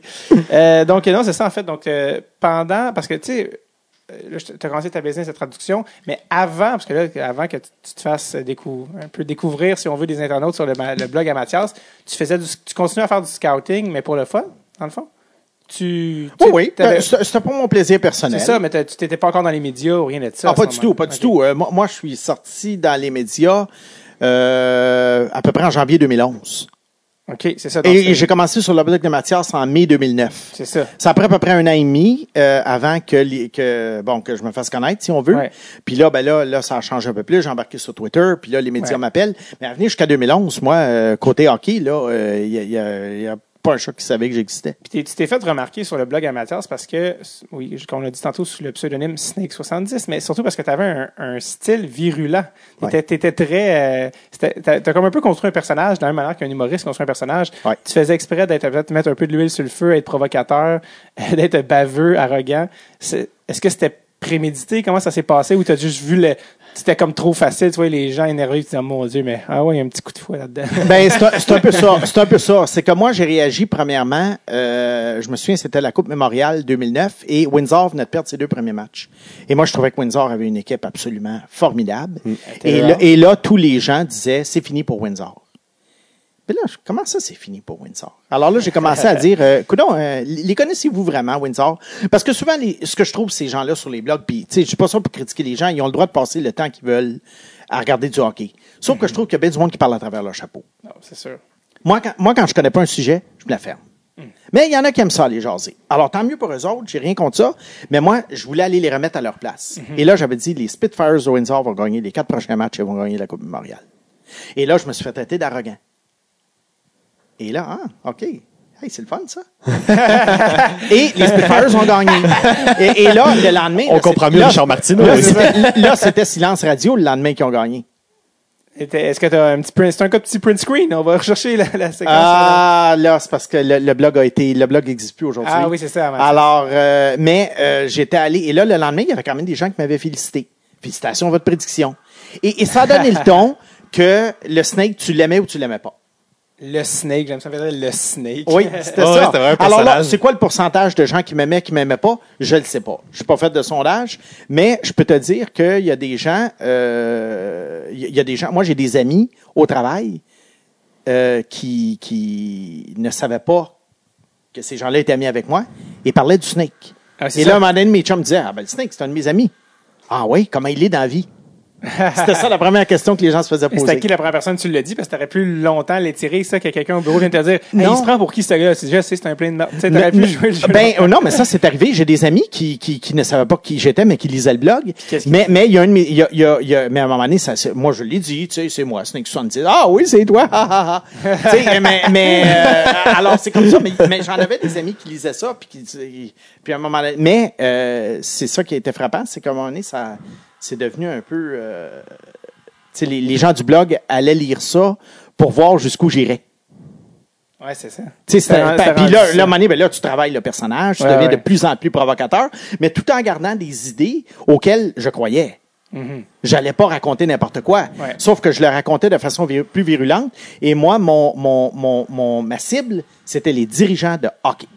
Ouais, ouais, je comprends. C'était pas le public, c'était pas les joueurs tellement, c'était pas les commentateurs. Tu sais, moi, aller insulter un tel ou un tel qui travaille à tel poste, tel poste, c'est pas mon dada. Moi, c'était les directeurs gérants de hockey que je trouvais d'une incompétence crasse. Et de, de, de, de provoquer une, une réflexion puis un changement de mentalité. Oui. Alors moi, moi, il y a, il y a neuf ans, je parlais de, de Cap Space. Ouais. Alors je disais, c'est une bonne affaire d'échanger, euh, un- un- un- d'aller chercher un mauvais contrat pour obtenir un choix avec. Ouais. Là, les gens me traitaient de fou. Mais moi, j'avais appris ça du basketball. Le Ouais. basketball avait Ouais. commencé à faire ça. Ah, il y a ouais. bien longtemps. Mais les gens ne suivaient pas le basketball. Là, moi, je disais, ah, t'es fou, t'es fou. Là, c'est drôle cette semaine. Ah, Milan Lucic, on pourrait aller le chercher pour, avec le dixième choix. Ben. Tu sais, là, les gens se sont réveillés à ça des 8-9 ans plus tard. Les Coyotes de l'Arizona. Euh, oh, Avec fait- euh, Pavel Datsuk. Ben oui, t'as Datsuk, c'en est un, mais il y a Marc Savard, Chris Pronger, euh, David Clarkson. David Clarkson, ils s'en sont fait une, une identité pratiquement. là, Mais de- moi, quand j'avais sorti ça, ça s'était pas fait Ouais. tellement dans le hockey encore. C'était, mais je l'avais pas inventé non plus. Non. Tu sais, il y, en- il y en a qui disent, ah, Snake, c'est ci, c'est ça. J'ai rien inventé. Je l'ai pris au basketball. C'est c'est comme ça en fait qu'ils ont été chercher Datsuk, c'est comme ça qu'ils ont été chercher Jacob Chikrin, si je me trompe pas. exactement. Il avait glissé à ce moment-là. Donc, euh, bref. Et tout ça sur le blog à Mathias, bon, t'as fait connaître et tranquillement, tout ça. Et c'est comme ça que tu t'es ramassé dépisteur dans la Ligue de hockey junior majeur du Québec. Exactement comment ça s'est passé. En fait. Ben, c'est facile. C'est qu'à l'automne 2010, euh, Mathias était curieux de savoir qui j'étais. Alors, euh, je suis entré en contact avec lui. Et puis, euh, ben, c'est surtout, c'est un de mes amis qui est entré en contact avec Mathias et qui a vendu la mèche. Alors, j'ai dit, OK, je vais le contacter, Mathias. sais. Et puis, euh, mais c'est vraiment un de mes amis qui l'avait contacté. Sans te le dire? Euh, non, il me l'avait dit. OK, OK. Et il dit, je je pense que je vais être grand Mathias. Il, il est temps qu'il te connaisse, etc. Parce que Mathias se demandait qui j'étais. Ben oui, sur le blog même, il y avait des gens qui se faisaient des faux pseudonymes qui ressemblaient oui, à Simon Snake 70 Exactement. pour que euh, pour avoir plus de lecture de leurs commentaires. oui, il changeait juste le underscore ou bon. Ouais. Ouais, ouais, ouais. Alors, euh, Oh là là. étais-tu un, tu- étais-tu un tueur là? Non, non, non, non, non. Non, lui, c'était Chuck E. Cheese Lousy. Non, vrai. Charles Pellerin, engagez-moi. Mais euh, alors, euh, et là, finalement, j'ai rencontré Mathias quelques jours plus tard. Et euh, après une petite rencontre à la presse, euh, il m'a recommandé au dépisteur-chef des Screaming Eagles, Eagles du Ouais, Eagles. euh, qui était son ancien professeur d'éducation physique à Bois-de-Boulogne, Richard Lesboiron. Et euh, il avait dit, Richard, faut que tu rencontres ce gars-là. Alors, une semaine après, euh, je m'avais rencontré Richard Lesboiron et au bout de 45 minutes, il m'a embauché. Qu'est-ce qui, Wow. qu'est-ce qui se passe? Comment t'impressionnes quelqu'un au point où après un café, il, il t'engage sur le champ? Euh, tu parles spontanément et euh, tu essaies de pas arriver là stressé avec, avec une cassette, comme on dit. Ouais, ouais. Et euh, tu parles de hockey de façon informelle et le gars se rencontre très rapidement si tu connais ton affaire ou pas. Ouais, ouais. Alors moi, je lui avais parlé, je lui avais parlé de son équipe, le Cap-Breton. Euh, j'ai parlé de joueurs midget qui jouaient dans le temps. J'ai parlé du- de son passé à Verdun. Il était coach à Verdun, moi, quand j'allais le voir en 86. Oh, ok. Tu sais, Wow. j'étais loin de me Ben douter oui, de oui. ça. Tu vois, le dimanche soir, t'as 20 ans, puis le coach en arrière du banc, 30, euh, 25 ans plus tard, il te donne une Ça a job. Tu sais. Ouais. La vie est bizarre des fois. Et puis... euh, C'était qui les, les, les, les prospects à haut profil euh, dans ces années-là, dans le midget? Dans le midget, Ouais. c'était l'année de Jonathan euh, Drouin et Anthony Duclair. Ouais, et bon. Mike Madison. Qui serait mon année de repêchage en théorie, mais bon. Bon. Charles est pas amer. Euh, Mais oui, c'est oui. ça. Alors, alors, il m'a embauché tout de suite. Et, Et euh, puis, euh, c'est ça. Et, et est-ce que c'était quelque chose que tu aurais vu une autre équipe peut-être faire ou vraiment c'était une ouverture d'esprit c'était différente des autres équipes de hockey junior majeur ou ça aurait pu arriver une avec une autre équipe? Parce que je pense que j'avais cru, j'avais cru lire que Richard avait quand même fait preuve d'une certaine ouverture d'aller rencontrer quelqu'un qui vient pas du hockey, qui était en fait un gars qui a commenté sur un blog. Tu sais, ça, Oui, tu sais, ça oui, partait de loin. là. Ça, a pris- ça partait de loin, mais je crois que c'était que Richard faisait confiance à Mathias. Je crois. Euh, c'est sûr que ma- euh, la crédibilité de Mathias Brunet a beaucoup aidé là-dedans, mais euh, il y a aussi la relation que les deux avaient ensemble. Tu sais, alors, euh, je pense que ça, écoute, j'ai pas fait le. ben, peut-être que pour une autre équipe, peut-être qu'il y en a d'autres qui auraient été prêts à écouter. Sauf que quand je suis arrivé là, moi, il y a du monde qui m'a regardé un peu de travers. La première fois que je me suis présenté à l'aréna et quand ah ah, ah c'est toi le gars de la presse? On Wow. m'appelait de même, le gars de la presse. Les, qui qui t'appelait comme ça? Ah, euh, des, des gens euh, à l'intérieur de mon équipe Ah et, ouais? et, et des gens et, et des gens de d'autres équipes. Ah oui, c'est le gars de la presse. Des ça? anciens joueurs ou. euh, Non, des, des, Des, des, euh, des, recruteurs. di- des dirigeants, recruteurs, des, des employés de l'organisa- des organisations juniors. Ah oui, ah, le gars de la presse. Oh, et, et- et puis, il y en a un, même un scout, une fois, il était allé voir Richard dans un tournoi, et puis il avait sorti l'article, puis il dit, il dit, c'est pas ton gars, ça? Tu sais, c'est pas ton gars, ça. Tu sais, c'est... Tu sais, ça, euh, euh, c'était un peu un sujet de, de, de- pas de moquerie, mais c'était un peu un sujet de, voyons, on a un gars qui écrit sur les blogs. Eux, ils avaient vendu leur sais, oublie pas, oublie pas, on parle d'il y a 8-9 ans. Aujourd'hui, euh, euh, les, les, il y a des blogueurs qui sont embauchés. Ouais. Les Astros de Houston en ont embauché, des blogueurs. Euh, euh, les Oilers d'Edmonton avaient embauché Tyler Dello. Euh, tu sais, aujourd'hui, maintenant, un blogueur embauché, ça se fait. Un blogueur embauché il y a 8-9 ans, c'était bizarre. Est-ce que tu as eu des, des tensions ou tu as trouvé ça de lourd par moment? Non, non, parce que moi, j'avais vu neiger, comme tu dis, j'avais 45 ans, puis, tu sais, je... je- Ceux qui Euh, t'insultaient, il y avait quel âge? C'est sûr que, bon, euh, dans la cinquantaine peut-être. Ah, encore plus vieux que toi l'époque. Oui, oui, ben c'est ça. Alors, euh, je- non, moi, ça, tu sais, j'avais été habitué toute ma vie. Moi, j'ai- j'ai j'ai fait des affaires, puis euh, euh, c'est normal. euh, des fois qu'il y a des gens, des les plus vieux, surtout les baby boomers, euh, Ouais. ils n'ont pas toujours eu une très bonne relation avec les, les, les générations X. là. alors, alors c'était normal pour moi de voir un peu de, de, de ressentiment comme ça. Alors, euh, et moi, moi, ça me dérangeait pas. Je faisais ma petite affaire, puis je faisais mes rapports à Richard, puis c'est ça qui était important. Qu'est-ce que tu pensais de Jonathan Drouin à cette époque-là versus qu'est-ce que tu penses de lui aujourd'hui alors qu'il joue pour les Canadiens? euh, Euh, ben moi, euh, je, je le voyais comme un solide prospect. Le seul bémol que j'avais dans son cas, je trouvais que dans le midget, il était un petit peu facile à bousculer. Ouais, Alors je me disais, euh, est-ce que dans la Ligue nationale, ça peut marcher? Mais côté habileté, le gars avait des mains absolument incroyable, qu'il a encore. Mm-hmm. Et puis, euh, c'est ça. C'était juste, le seul bémol, c'était du côté physique, mais je le voyais pas cependant comme un joueur de centre. Pour moi, c'était un ailier. Il l'était déjà à l'époque. Il l'était, puis pour moi, c'est- c'était un allié et, et on n'aurait jamais dû penser à ça une seconde d'écart.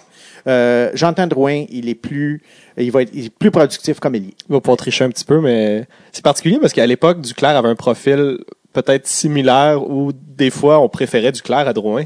Euh, au du- niveau midget. euh, Oui, ben Duclair, à ce moment-là, euh, s'il n'y avait pas eu là, l'idée qu'il en allait d'un collège américain, Ouais. Ouais. euh, moi, j'ai j'ai vu notre liste, puis j'ai vu sur les tables au repêchage, après, il y avait des listes qui traînaient. Oh. C'était 50-50. Ça, je voulais dire, ouais. Bon, il y avait évidemment Nathan McKinnon premier là, sur la Ouais, liste de ouais, tout le monde. tout. Mais il y en a qui avaient Drouin 2, Du- Duclair 3, et il y en a qui avaient Duclair 2, Drouin 3. Ou vice-versa. Puis je suis curieux, euh, quel poste on t'a offert chez les Screaming Eagles? OK. Moi, ce qu'on m'a demandé de faire, euh, à ce moment-là, euh, c'était la, au- au- la première année où il fallait absolument repêcher des joueurs américains dans la Ligue majeure du Québec. Et Richard voyait que j'étais intéressé par la USHL et ces choses-là, et il m'avait dit, il dit, ouais, il dit, faut que tu parce qu'on te dit souvent, faut que tu apportes quelqu'un que les autres, quelque chose que les autres peuvent pas apporter. Moi, j'avais parlé une fois à un directeur, un assistant directeur gérant de la Ligue nationale de hockey, euh, dans les années 2000, bien avant tout ça. Je- J'y avais envoyé un, un courriel et puis il m'avait répondu. Puis j'ai dit comment je peux me faire embaucher? Il dit faut que tu aies une qualité que d'autres n'ont pas. Exemple. Il dit est-ce que tu parles russe?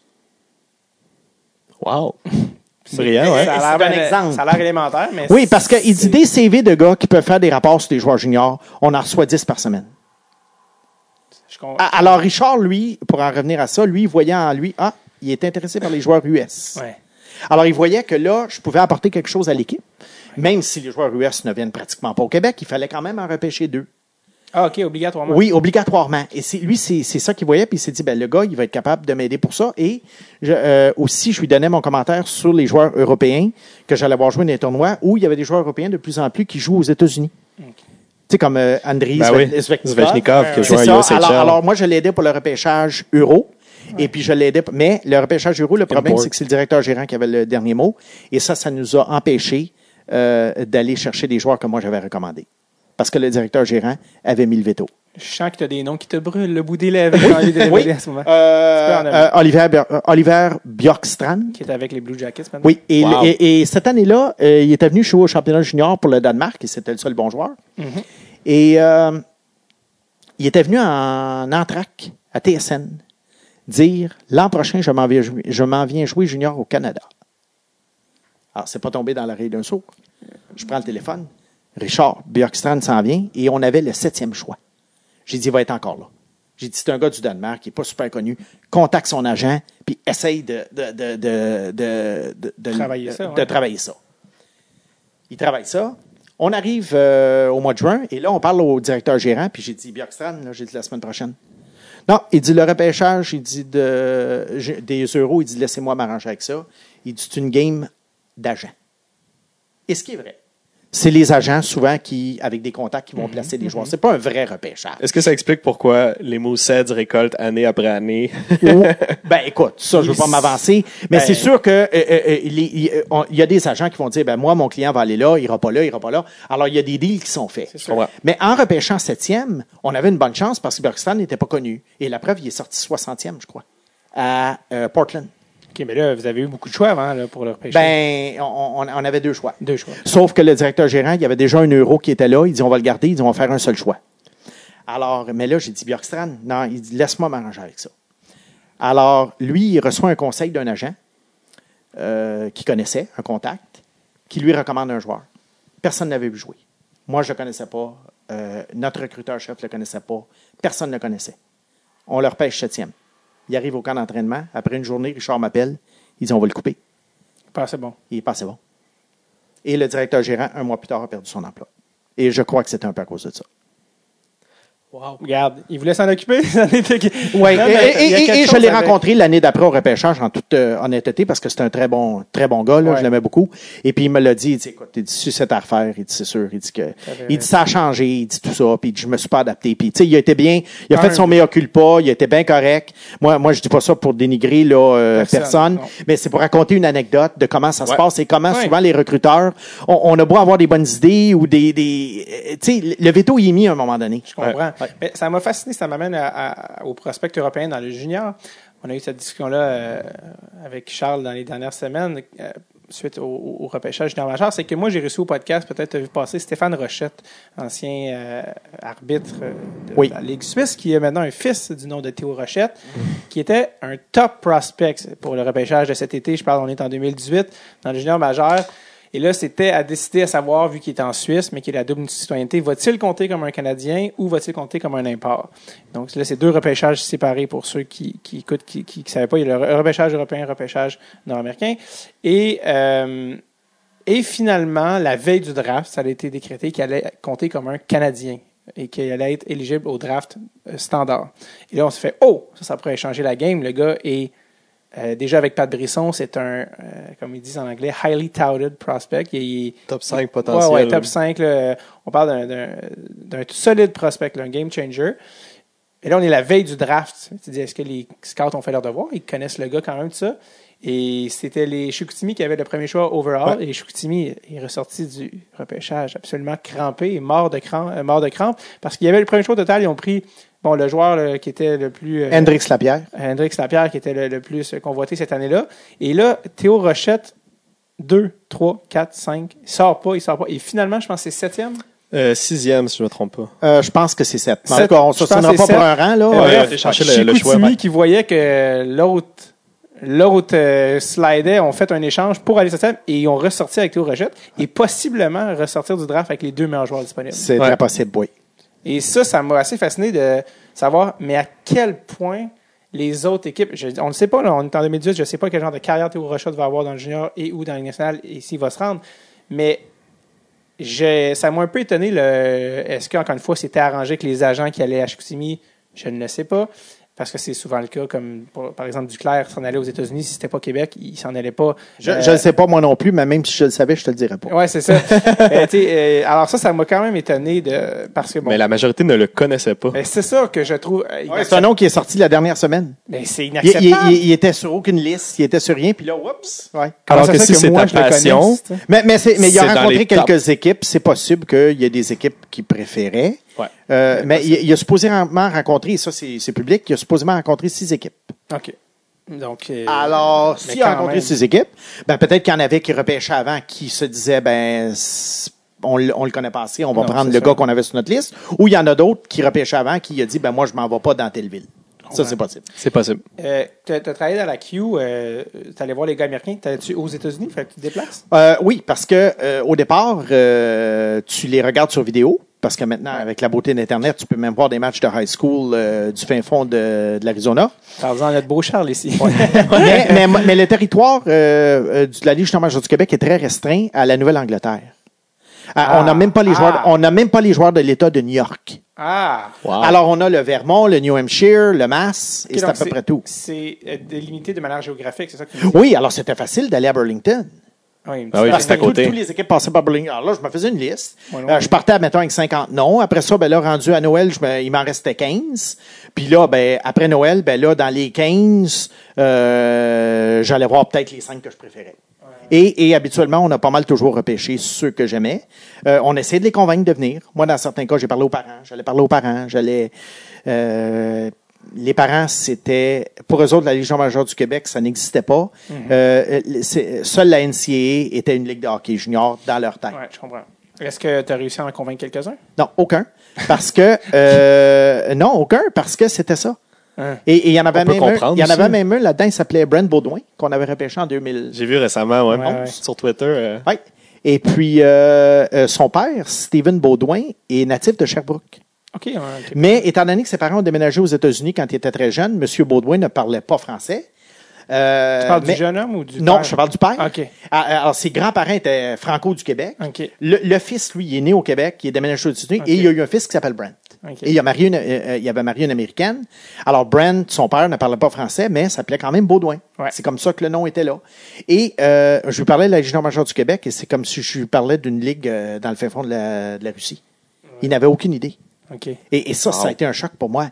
Et, et- et là, je lui dis, vous préférez jouer dans de, votre petite ligue junior B du New Hampshire que de venir dans la Ligue junior majeure du Québec? Il dit oui, parce que c'est la NCAA qui compte. oui, mais j'ai dit, la carrière de hockey de votre gars, ah, dit, ça, c'est pas grave, le hockey. Il dit, moi, je- je- euh, il dit, on- mon fils, il dit, il va avoir une éducation. Ce que je peux comprendre. Oui, tu mais j'ai dit, il n'y a, y a- il y a pas de chance. Il n'est pas certain qu'il va avoir un scholarship. Il est pas, tu sais, j'ai dit, c'est un bon talent de hockey. Nous, on donne des bourses pour le nombre d'années qu'il joue dans les genres du Québec. On va lui payer ses études. Oui, mais vous voulez les payer au Canada seulement. Les frais de scolarité sont moins chers. Oui, mais j'ai dit, c'est quand même mieux. Tu sais, là, tu essaies de convaincre, tu vends ta Ouais, salade. Mais le gars, finalement, la base de ça, c'était que pour lui, la Ligue junior majeure du Québec, c'était pas la ligue d'où venait Mario Lemieux. C'était la ligue. Ouais, c'était une ligue pas mieux, pas pire qu'une petite ligue junior du New Hampshire. Ça m'a renversé. Le choix de- familial, je peux comprendre si tu veux éducation de ça, mais de, de savoir que De que, dénigrer qu'eux l'autre ne ligue. connaissent à ce point-là pas leurs options. Aucun intérêt. C'est ça que. Il n'y avait aucun intérêt pour cette ligue-là. Et, et, et ça, je te donne un cas, Ouais. je peux multiplier par 20. Ouais, ouais, je comprends. Il y, a, il y a eu une belle saison, je pense qu'il joue, euh, il joue à Brown. Il joue à Brown, en effet. Tu connais ton. Ah ton- ouais, j'ai fait mes recherches. euh, Vas-y, Simon, j'ai amené la crème. 15 points en 31 matchs. Oui, mais ça, tu savais pas 22 que, ans. ouais, mais tu savais pas que je parlerais de Baudouin aujourd'hui. On s'était pas arrangé. Non, non, c'était mais, pas euh, non, il y a eu une pas pire saison, euh, mais là, c'est sûr qu'il a perdu bien des années de développement. Euh, parce qu'il a eu son scholarship à l'âge de 20 ans. Donc, imagine, là, 16, pas à 17, 18, 19, 4 Ouais. ans à jouer dans des petites ligues. Ben là, tu peux pas t'améliorer autant comme que s'il avait joué dans les Légions majeures du Québec. Il aurait pu aller. euh, parce qu'il y en a qui rentrent à l'université à 18. Pourquoi il, pourquoi il rentrait à 20 Euh, ben parce que souvent, il y a des les, les, les scholarships, hein, c'est les bourses d'études. Ils, ils vont avoir, mettons, seulement quatre scholarships à donner. Ben lui, s'il est cinquième sur la liste, Il l'a pas. Il l'a pas. va attendre juste avant qu'il Il va attendre, il va attendre. Il aurait pu aller jouer dans la USHL, il l'a pas fait. Alors, ça, alors il on réalise, on réalise maintenant que c'était tout simplement un petit garçon qui voulait rester avec ses parents et tout et tout. Ouais. Je, dis- je dis pas ça de façon euh, Péjorative. péjorative, c'est son choix. Et euh, lui, euh, l'intérêt n'était pas vraiment de devenir un joueur hockey. Parce que je comprends qu'ils veulent pas, s'ils veulent vraiment la NCAA, qu'ils viennent pas dans de hockey junior majeur, Oui. mais si tu vas jouer dans la USHL, tu Oui. restes éligible, puis tu es du hockey de beaucoup meilleure qualité. Oui, mais, Donc- mais à un moment donné, je, je le comprends parce que, tu sais, la preuve, je t'ai donné mon exemple tout à l'heure. À 45 ans, je serais pas allé à Toronto travailler pour les. Blue Jays. Bon, ben, alors, alors moi, je dois aussi respecter un jeune de 16 ans comprends. qui Ouais. veut rester chez ses parents. Je comprends. Euh, donc, tu as travaillé pour les Screaming Eagles pendant combien de temps? Euh, trois ans et ensuite un an pour les Foreurs de Val d'Or. Oh, je savais pas ce bout-là. Oui, Et Le même poste? Le même poste. c'est-à-dire pour les Américains, À- encore avec Richard Leboiron comme euh, patron. parce qu'il avait changé de- Parce qu'il avait changé d'équipe. Oui. Et qu'est-ce qui fait que tu es plus euh, euh, dépisteur dans le junior majeur? Ben, à un moment donné, sais-tu quoi? Euh, je me suis posé la question il y a quelques années. C'est quoi mes chances de devenir euh, directeur gérant ou recruteur-chef? J'avais appliqué pour des postes. Dans le junior majeur? Oui, oui, oui. Et, et même quand j'étais là, ça donnait rien. Puis je voyais qu'il n'y a personne vraiment qui poussait pour moi. Euh, je ne sais pas pourquoi. Euh, je- moi- tu moi- connaissais moins de monde. ouais, je, ouais, mais je pense qu'à un moment donné, il y avait aussi mon côté un peu euh, qu'on- loose cannon. Ouais. On n'aimait pas euh, ma présence dans les médias sociaux. Une fois, je me souviens, j'avais critiqué Père Gauthier et j'avais reçu un appel du directeur général de mon équipe qui m'avait dit Fais bien attention à ce que tu dis sur les réseaux sociaux, sur les gens de la Ligue nationale du hockey, ce sont nos alliés. Et c'est vrai. Alors, il dit Tu insultes Pierre Gauthier Ben, moi, il dit, il dit, Je dois dealer avec Pierre Gauthier s'il repêche un de nos joueurs. Alors, il dit, il faut que tu fasses attention à ça. Alors, moi, là, j'étais un peu, oh, là, je pouvais plus dire ce que je voulais. Ça, ça, c'était, ça, c'était plate, T'as là. comme une mentalité de média, mais tu dans le hockey. Tu comprends ce que je veux dire? Oui, comme- exactement. comme Et, un- et j'étais un peu comme assis en deux autonome qui, Oui, c'est ça, qui le confronté qui à son patron. Alors, c'est pour ça que je crois qu'idéalement, moi, et j'en viens à ça, moi, je suis plus fait pour être consultant, Ouais. a- anonyme.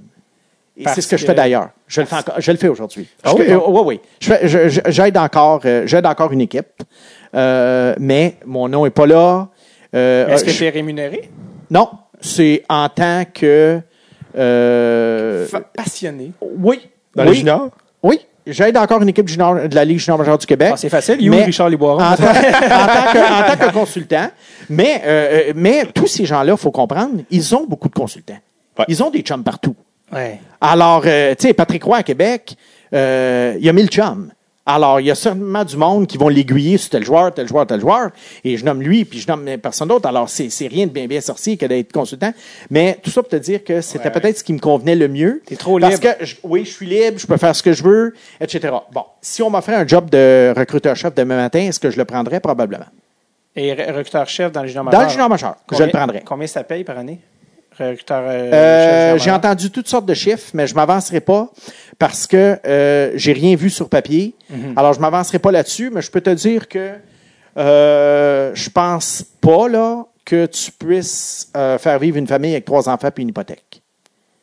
Donc, ça Ah, serait... euh, écoute, ce sont des gens, euh, les recruteurs-chefs de la Légion du Québec sont soit des gens retraités ou des gens euh, qui ont un autre job d'école, comme un autre job comme directeur d'école ou des trucs comme ça. Mais là, toi, est-ce que tu travailles pour une retraite plus tôt pour commencer à, à faire ça à temps plein?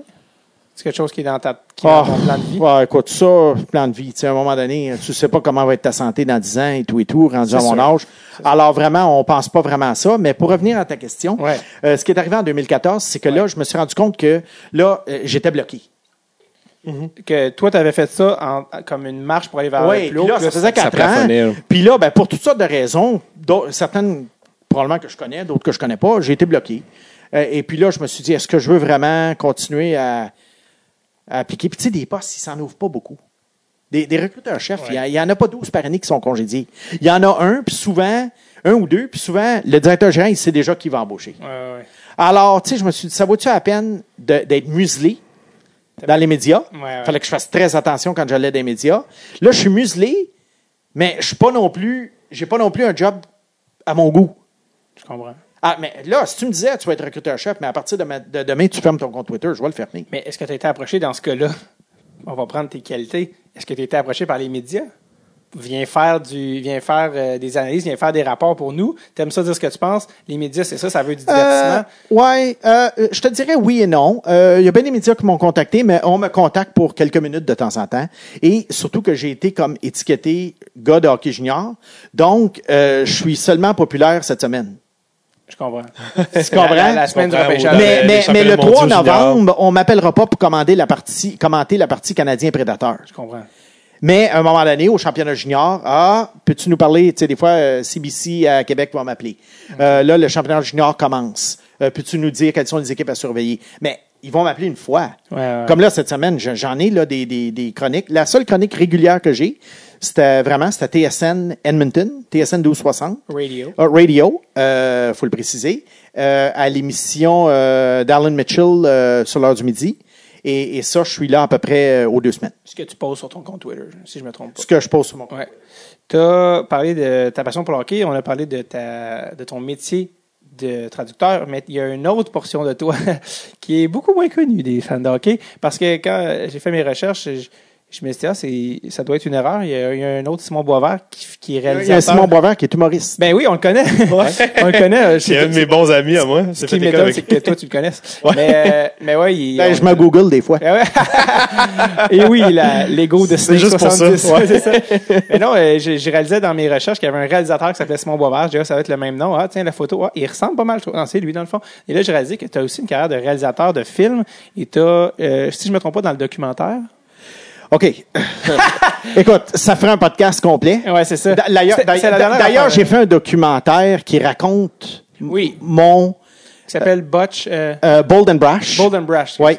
Euh, Qui en français veut dire euh, bold. frondeur. Ouais, tu sais. Frondeur. Exactement. C'est ça. Une certaine tangente écoute, ça- écoute, dans ce film-là. Je veux dire deux qualificatifs Dans- qui s'appliquent à Snake 70 en passant. Oui. En termes de. Ah ouais, ben c'est toujours des personnages. Ouais, oui, c'est ça. Euh, écoute, je vais essayer de, de, de, d'être- de faire une synthèse, là. Ouais. Mais si tu veux, dans ce documentaire-là, que je pourrais te faire parvenir, tu Mhm. vas avoir toute l'histoire. Et ça va, et il y avait joué à Fantasia Oui, au festival de films. en à 2014. Et ça avait été euh, une soirée magique. Euh, la salle était presque pleine, puis ça avait été vraiment euh, in- intéressant de raconter mon cheminement qui a duré dans le cinéma euh, de 2000 à 2009 à peu près. Juste avant le hockey. Le hockey a comme pris le dessus après ça. Ouais, ouais, ouais. Euh, ben ça, c'était très simple. Euh, fin des années 90, euh, moi, j'avais toujours eu l'idée, j'étais toujours fasciné par l'idée de raconter des histoires. Mais j'avais pas le talent d'humoriste, j'avais pas le talent d'écrivain. Mais je me suis dit, Hmm, pourquoi j'écrirais pas des scénarios? Et là, euh, au début des années 2000, mais je connaissais rien là-dedans. Ouais. Et là, dans les années, puis là, je me suis dit, ben, je pourrais être acteur. Puis tu sais, moi, pas que je me surestimais, mais j'étais toujours un peu naïf quant à, je me croyais capable de, de faire n'importe quoi. J'aime ta candeur parce que je pense Ouais. que ça prend un peu de ça pour commencer n'importe quoi. Oui. Ouais. Ça prend un peu de Alors, basic. alors moi, à part, à part aller me battre contre Mohamed Ali, là, mettons, je croyais que je pouvais faire n'importe quoi. Alors, tu m'aurais dit, ben, euh, veux-tu aller défendre un criminel en cours demain matin sans aucune formation? Oh, OK. Faut que je, laisse, faut que je laisse. J'étais naïf, tu sais, un peu comme la traduction. Je, je connaissais rien là-dedans, je décide de devenir traducteur. Euh, non, mais c'est vrai, c'est vrai. Alors là, je me suis dit, je connais rien dans le cinéma, je deviens cinéaste. Tu es en train de donner des arguments à ceux qui sont comme, ben c'est ça, tu connais rien au hockey, puis là tu commences à. Puis, puis là, ben là, ça s'était démocratisé, ça coûtait beaucoup moins cher à tourner. Ah, ben oui. Fait que j'avais ram- ramassé des économies. J'étais allé voir un gars qui faisait des, des, des vidéoclips. Il- Ouais. Il connaissait un peu plus ça que moi. C'était pas quelqu'un de connu, mais quand même. Et là, je lui ai dit, euh, on, on- je voulais un scénario, on fait un film. Puis je vais être l'acteur principal parce que ça, ça, ça me coûtera rien. Tu sais, j'aurais pas à payer un acteur. Ah. Et là, le gars, il me trouve bizarre. Et il a, un peu, il a un peu ri de moi, mais finalement, euh, pour faire une histoire courte, on a fait le film. Et là, s'appelait? euh, Stéphanie, Nathalie, Caroline et Vincent. Et là, à ma grande surprise, on a eu de la distribution. Eh ben. Il s'est retrouvé au club vidéo. C'était pas un bon film, mais il s'est retrouvé au club vidéo. Parce que c'était des histoires un peu téléromanesques avec un personnage euh, principal, Joué par. moi, Ouais. qui était Snake 70. De, qui s'appelait pas comme ça, mais qui Il s'appelait Vincent. Il était misogyne. Écoute, tu fais jouer ça aujourd'hui, là. Je me fais chasser en dehors du Québec. Ah ouais. Parce que, écoute, il était misogyne, le personnage. Il était baveux. Il, il causait du trouble. Tu sais, c'était un méchant. C'était comme un méchant dans les romans savons. Ah, c'était ça un peu mon inspiration. Puis Oh, je me suis dit, les gens aiment les méchants. Sauf que le problème, c'est qu'il y a des gens qui pensaient que j'étais comme ça parce que c'était moi qui l'avais écrit. OK, OK. Alors, euh, alors c'était dangereux de jouer un gars comme ça. Euh, si tu es un acteur connu puis tu joues un gars comme ça, les gens vont dire Waouh, C'est un comédien. C'est un comédien. Moi, c'était comme Hmm. Je trouve ça intéressant, là, Ouais. le fait que tu as fait du cinéma, parce que, comme tu as dit, Bold and Brash, en fait, c'est un documentaire sur un peu ta manière de procéder, ta, ta manière, ta manière de travailler. Puis, ce que je trouvais, la raison pourquoi j'amenais ça, oui, c'est assez euh, étonnant que tu été réalisateur, mais que je trouvais qu'il y avait un, un peu un point commun entre un peu ta vision de, de dépisteur, ça que tu fasses du cinéma, euh, le fait que bon, tu fasses un autre métier de traducteur. Tu as un peu une vision me against the world, un peu. Ben, je suis individualiste, moi. Euh, je n'ai ni, je n'ai ni la mentalité de patron, ni la mentalité d'employé. Alors, qu'est-ce qui reste? Ce qui fait que c'est peut-être pour ça que c'est difficile d'être dans une organisation. Ben, c'est difficile, oui. Et le cinéma, même si j'étais, entre guillemets, le patron, euh, tu dois quand même travailler avec beaucoup de monde. Surtout aussi que tu as vieilli, ben, en guillemets, là, je veux dire, dans le sens que tu n'as pas euh, dix- 19 ans, mais que tu as fait ça toute ta vie. Donc, quand tu arrives à 45 ans dans une organisation, toute ta vie, tu as Ouais. fait de la manière que toi, tu as Ben entendu. oui. Si tu étais rentré à 22 ans, Ah, c'est une autre là, affaire. il t'aurait, Ben oui. en guillemets, cassé. Il t'aurait dit, bon, il faut vraiment que tu fasses comme ça. Puis la politique, c'est. Mais, mais dans le milieu du cinéma, j'ai été très mal accueilli aussi. Parce que j'étais pas un étudiant de, de, de cinéma à Concordia et je faisais des trucs populaires euh, qui n'avaient rien à voir avec les films d'auteur. Ouais. Alors moi, j'étais pris un peu en deux chaises. J'étais un auteur, Ouais. mais dans le fond, j'étais j'étais populaire. Mais sans... Tu sais, comment je pourrais dire? J'essaie de rejoindre le peuple, mais sans avoir des grandes vedettes dans le film. Je comprends. Alors, les gens qui aimaient le cinéma d'auteur n'aimaient pas mon cinéma. Puis les gens qui aimaient le cinéma populaire n'aimaient pas mon cinéma. Alors, personne n'aimait ça, finalement. faudrait faire un. Bon, faudrait que mais- ton prochain film soit un film de hockey. Tu rejoindrais les deux. Ben, c'est ça, je me disais, Ouais. si ça, ça t'avait déjà passé par la tête de- Ben, d'utiliser une vidéo Ben, comme certain. emploi. Certain. J'ai même tourné un démo Avec, oh. avec des acteurs connus. Oh. J'ai tourné un démo de 4 minutes. Et puis, euh, j'ai essayé d'intéresser des distributeurs De et tout et tout. Et, et- et de la fiction, eh qui était basée sur mes et ça n'a pas mordu. OK. Et je l'ai montré à des journalistes que je connaissais de hockey, puis ils ont dit Hmm, ça manque de punch. Euh, écoute, je, te, je te le montrerai, ça dure quatre minutes. Euh, mais en fait, pour revenir à ça, j'ai fait plusieurs films, mais le- le- celui qui m'a qui, qui, qui a été peut-être le plus connu, entre guillemets, euh, ça s'appelle L'échangiste. Oui, avec Penelope McQuaid, oui. Je... Non, c'est pas vrai. Oui, Non, il, non, il avait ça, joué, il, avait joué, il avait joué au cinéma Beaubien, il avait Ok. joué à super écran. OK. Euh, Hey, dans le fond, tu- c'est d'autres, tu recevais des sous, tu sais. Ah Euh, oui, oui. Ah, celui-là, euh, celui-là, il a été, il a été assez payant. Euh, à- à- à- parce que Le seul qui fait de l'argent dans le cinéma est ici. non, non, mais c'est, c'est le seul film qui a, qui a été payant. Les Oh, autres ouais, n'ont pas ouais, été. les autres, c'est des économies. Eh, ouais, ouais, les autres, c'est des économies. Mais celui-là, euh, il a été payant parce que, euh, écoute, j'avais mis ça à Belle, euh, à, à Belle Pay-Per-View. Les gens pensaient que c'était autre chose. Oui, les gens pensaient que c'était autre chose. C'est drôle, sais. Oui. Pensais que c'était. Ils pensaient que c'était autre chose. Alors, 3X. alors, les, les chèques rentraient les premières semaines, puis j'en, croyais pas mes yeux. Mais euh, il avait été très mal accueilli par la critique euh, parce que encore là, on disait que c'était vulgaire, que c'était. Tu sais, c'est- à un moment donné, c'est que c'était, c'était, c'était peut-être un peu trop. euh, j'ai eu les mêmes réactions pour mes films que j'ai eu pour 570. 5,70? Snake 70. Snake 70, ok, je comprends. J'ai eu les mêmes la- réactions. C'était copie ouais. conforme. Les gens qui haïssaient mes films, ils haïssaient ça. Il y avait des blogs dans le temps, là, comme sur le journal Voir. Là. Ouais, ouais. Ah, écoute, quand j'ai sorti échangiste, j'ai reçu des insultes de gens qui, dans les- qui étaient échangistes, de, de- de gens. Écoute, je me suis fait traiter de tous les noms. Pa- Parce que dans les films, finalement, c'était des films baveux qui insultaient toute la couche de la société. Les riches, les pauvres, les beaux, les laids, tout le monde y passait. Alors moi, j'étais, je trouvais que j'étais fair, moi. Je, je tirais à, à- à bout portant sur tout, mais chaque groupe qui était visé me détestait. En tant qu'humoriste, vous savez ce que je veux dire. Ah ouais. Est-ce que tu es un fan des documentaires de hockey? Tu sais, je, parle à- je pense à Red Army, je pense Oui, je l'ai vu. à les Chiefs. Oui, j'ai tout vu ça. Euh, Qui sont tous des films Ouais. que, que je les nommé souvent sur le podcast, mais je les renomme parce que euh, ils sont pas nécessairement très bien connus. Ben là, Red Army sur Netflix, donc allez le voir. Mais les Chiefs, moi, j'ai trouvé ça dans un DVD à Rossi, à Bécomo. Là, mais je veux dire, c'est pas des trucs qui sont en distribution. Euh, ben là, il doit être sur iTunes maintenant. Mais Ah, euh, Red, Red Army, je l'ai vu. Red, non, Red Army, sur les Chiefs, c'est les Chiefs, Army. c'est plus rare. Les Chiefs, Ah, soyez C'est plus les Chiefs, ouais. c'est un film américain, en tout cas, bref. Ouais, ouais. Mais euh, je veux qu'on enchaîne parce que le temps passe puis euh, il y a beaucoup de choses à parler avec toi. Et, euh, On va essayer d'être plus concis. oui, c'est ça. Ben, en même temps, un podcast, c'est ça, c'est la plaisir. le Mais, plaisir mais j'essaie d'être conscient en général. Ah, je suis mais- habitué à la radio quand Ben j'ai oui. cinq minutes. Là, Ah ouais, euh, c'est ça. Non, mais là, en fait, c'est là, nous, on peut te soulager de ça. Tu peux. L'élément rapidement que je me demandais, c'était, moi, quand je parlais de l'utiliser pour le hockey, c'est de, pour agrémenter ton quel D'arriver avec ta caméra puis d'avoir des preuves à l'appui pour, Ah, euh, ouais, des petits montages, mais- des éléments ou un peu comme euh, Mitch Brown fait sur, euh, dans les médias, peut-être de Oui. mixer avec des clips puis, euh, Ouais. euh, écoute, c'est une bonne idée, mais moi, ça me Ça dit plus ou moins. moins. Moi, ça je comprends. Euh, on s'en vient avec, on se rapproche du repêchage 2018, c'est pour ça qu'on te rencontre aujourd'hui, mais juste avant. C'est un préambule. Oui, c'est ça. Un petit préambule d'une heure. Euh, mais non, c'est juste avant de venir aux joueurs, au scouting, au, au repêchage en tant que tel, il faut quand même euh, qu'on parle de méthodologie, c'est-à-dire, toi, t'es traducteur, tu habites ici justement à Montréal, on est à Ville-Saint-Laurent en ce moment. Euh, t'es pas, euh, t'as pas de budget d'une équipe pour t'envoyer en Finlande ou à, au 18.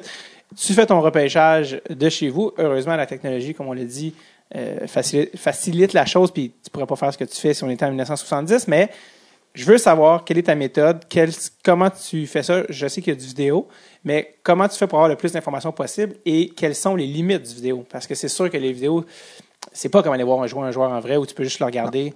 Euh, puis je pense en est conscient, là, mais Oui. bref. Ben écoute, ce sont les risques. C'est sûr que les joueurs de la Ligue junior majeure du Québec, euh, je, peux, je peux les voir ici. C'est sûr qu'il y a des tournois des fois qui ont lieu ici, mais en général, ça va être du vidéo. Euh, oui, je sais qu'il y a des limites. Je, je me le fais répéter constamment. Tu n'as pas d'affaire à faire une liste, tu n'as pas vu tout le monde en personne. OK. Ben moi, ce que je réponds à ça, est-ce qu'elle vous dérange, ma liste? Ben, visiblement. Non, non, Parce que. Non, ben, tu sais, dans le fond, là, quand même que peu importe comment je l'ai fait ma liste, là, who cares? Who cares si, si je vois plus tel gars en vidéo? Tu sais, Dominique Bock, là, que j'ai mis très haut Ouais, sur ma liste. C'est un exemple. Je l'ai jamais vu en personne. Euh, bah, Bon, là, on va me dire, t'as pas, t'as pas le droit de mettre Dominique Bock sixième, tu l'as pas vu en personne. Ben oui, mais de quoi je me mêle?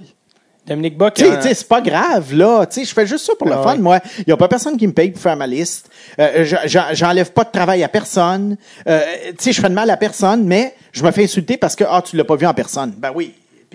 Si je me trompe, je vais l'air fou, c'est tout. Dominique Bock en une phrase, euh, attaquant, défenseur, quelle nationalité? Euh, attaquant allemand, euh, qui est très peu connu, mais qui a joué en Suède cette année, un peu comme Angie Kopitar avait fait Oui. en 2006. En partant de la Slovénie. Et puis, euh, et, et puis, il devrait être repêché probablement, d'après moi, entre 15 et 30. Oui, mais toi, tu l'as mis dans ton top 6. Moi, je l'ai mis sixième. C'est un gros É- é- ailier, euh, Écoute, quand écoute, même j'ai- écoute, pris une chance parce que moi, ma méthodologie, euh, euh, euh, c'est d'y aller pour le, le- le plafond d'un joueur. Ce qu'on appelle en anglais un upside. L'upside. Le- c'est- Moi, c'est le potentiel, Le potentiel, maximal d'un joueur que je vise. Alors oui, euh, j'ai mis Brady Kachuk après. Oui, peut-être que Brady Kachuk va devenir meilleur, mais je crois que si Buck, Atteint. son potentiel, il va être meilleur que Kachuk. Alors, alors moi, je suis toujours, moi, ma philosophie, c'est de fra- toujours essayer le coup de circuit. Et là, il y en a qui me disent, oui, mais si tu travailles pour une équipe, ta, ta job sera en jeu. Ouais. Euh, euh, pas grave. Coup de circuit quand même. C'est. Mais pour Box, c'est intéressant parce que Ouais. euh, l'intérêt a commencé à augmenter quand, je pense que c'est Elias Peterson qui a parlé de lui en premier, qui a parlé de ses aptitudes, puis ça a attiré l'attention du, Ah, il jouait pour cette équipe-là? Il jouait-tu pour la même équipe que Elias Pettersson en Suède? Je pense qu'ils jouent euh, L'un contre l'autre. Ou ensemble, même. Ils jouent ensemble. mais euh, Bach était dans le club junior. Il y a eu quelques matchs C'est ensemble. ça. Ah, ok, ok, ok. Donc, euh, pour ceux qui nous écoutent en ce moment, allez sur Twitter pendant qu'on vous nous écoutez. Allez voir la liste de, de Simon Snake 70. Elle est sur son Twitter, tu as mis une photo. Donc, ça va vous permettre de, de suivre en même temps. Parce que j'ai amené aussi Charles qui lui aussi a fait sa liste. Et, euh, Ben oui, ben oui. jaser. et, et- et je tiens à, à- à dire que Charles l'a pas fait sur un coin de table en cinq minutes. On parle ici d'une année de travail complète D'une année complète. Un, peu, un peu à la Snake. Non, mais je veux quand même qu'il y ait du respect. et, euh, et donc, euh, et donc c'est ça. Donc, donc, donc, donc, bref, ta philosophie de repêchage est d'y aller avec skills upside. Quel joueur Toujours. C'est pour ça que là, quand vous allez voir la liste, vous allez sauter en voyant que Evan Butcher, tu l'as classé 23, je Evan pense. Bouchard, 23. 23, alors qu'Evan Bouchard va être pratiquement euh, certainement dans les top 10. 10. Oui, oui, oui. oui. Euh, qui est un, un- il va sûrement avoir une belle carrière, mais qui euh, euh, peut-être pas le plus spectaculaire en ce moment, ou peut-être qu'il est qualifié de mettons euh, un, un bon coup sûr, un gars qu'on sait qu'il c'est va ça. jouer. Alors, moi, pour moi, un coup sûr, c'est 23. Ouais, c'est ça. Mais c'est sûr qu'il y a des Ben, joueurs ouais, choisis. 23, Il y a des joueurs que j'ai classés avant Bouchard qui vont flopper. Ah oui, c'est Et là, il y en a qui vont me dire, oui, mais pourquoi? Mais, statistique. dans ma tête, Bouchard, quand on va refaire le repêchage dans 10 ans, je ne serais pas surpris qu'il soit probablement le 20e meilleur joueur du repêchage. OK. Pas nécessairement que tous les gars que j'ai mis en avant vont être avant lui, mais il va y avoir des gars repêchés avant Ouais, ouais. va- C'est ça. Alors, C'est le- la euh, euh, moi, moyenne. moi, moi, si Bouchard, si on refait le repêchage dans 10 ans et que Bouchard est un top 10, qui, qui, qui, qui est aussi élevé que le rang auquel il va être choisi, je tombe en bas de ma chaise. Donc, à réécouter ce podcast en 2028. Mais ce qui est intéressant aussi, c'est la liste. On va mettre une note dans mon agenda. C'est qu'on nommait, on nommait la variante euh, humaine, dans le sens qu'on connaît pas les individus du tout. Ouais, c'est ça aussi. Oui, ça, c'est une autre chose. Moi, j'ai, j'ai pas ces contacts-là. Alors, tu sais, c'est une liste qui est faite. Tu sais, on a chacun notre méthodologie. Oui, Ouais, ouais. ma méthodologie a, a des, euh, méthodologie a des limites. Euh, mais en même temps, comme je t'ai dit, je risque plus de me casser la gueule. Ouais. Mais c'est plus divertissant. Mais c'est plus, diver- mais c'est plus divertissant. C'est plus le fun. Euh, en plus, c'est drôle parce que je lisais les articles qui ont été écrits sur toi dans les journaux, que ce soit Globe and Mail ou Gazette, étaient beaucoup quand tu étais engagé par les Screaming Eagles. Oui. Parce que le narratif était là. Le gars du, euh, du blog qui s'est engagé dans le junior majeur, c'est des articles qui datent de 2011 déjà. Oui. Puis quand j'allais les relire aujourd'hui, au moment d'écrire les articles, c'était drôle parce que c'était un timing où euh, des gars que tu avais mis haut dans le draft, des Jeff Skinner, euh, paraissaient super bien. Et mais là, sept ans plus tard, euh, t'étais- je me souviens, t'étais, t'étais, t'étais, euh, Matt Duchesne aussi, t'aimais beaucoup Matt Duchesne. Oui, oui. Euh, par-dessus les Tavares et Edman. Oui. Puis en 2011, Edman tardait encore à, à devenir le joueur qu'il Ouais. est aujourd'hui. Mais là, sept ans plus tard, ça s'est un peu plus replacé. Euh, puis Duchesne, bon, ben, t'as plein d'affaires, là, mettons. Mais euh, Tavares, c'est le joueur qui, qui est devenu. Edman a pris une la coche. Euh, Quel joueur. Ouais, quel joueur. Puis là, Skinner a eu des- Mais Tavares, il est devenu ce que je croyais qu'il devenait. C'est-à-dire? Ben, ça, 35-40 buts. Oui. Mais c'est Duchesne qui est pas devenu ce que je croyais Ah, qu'il deviendrait. ouais. Mais aussi, c'est que Tavares, c'est pas juste les buts, c'est tout ce qui amène Tu sais, je l'avais deuxième, moi, Tavares, je l'aimais, là. derrière Duchesne. Mais c'était derrière Duchesne pour moi. C'est Parce que je trouvais Duchesne plus flamboyant. Explosif. Encore là, comme on parlait, plus explosif. L'upside. Et moi, je me disais, Matt Duchesne, j'ai dit, ça, ça, ça, ça va être, ça va être un gars de, de 80 points qui va rendre tout le monde meilleur autour de lui.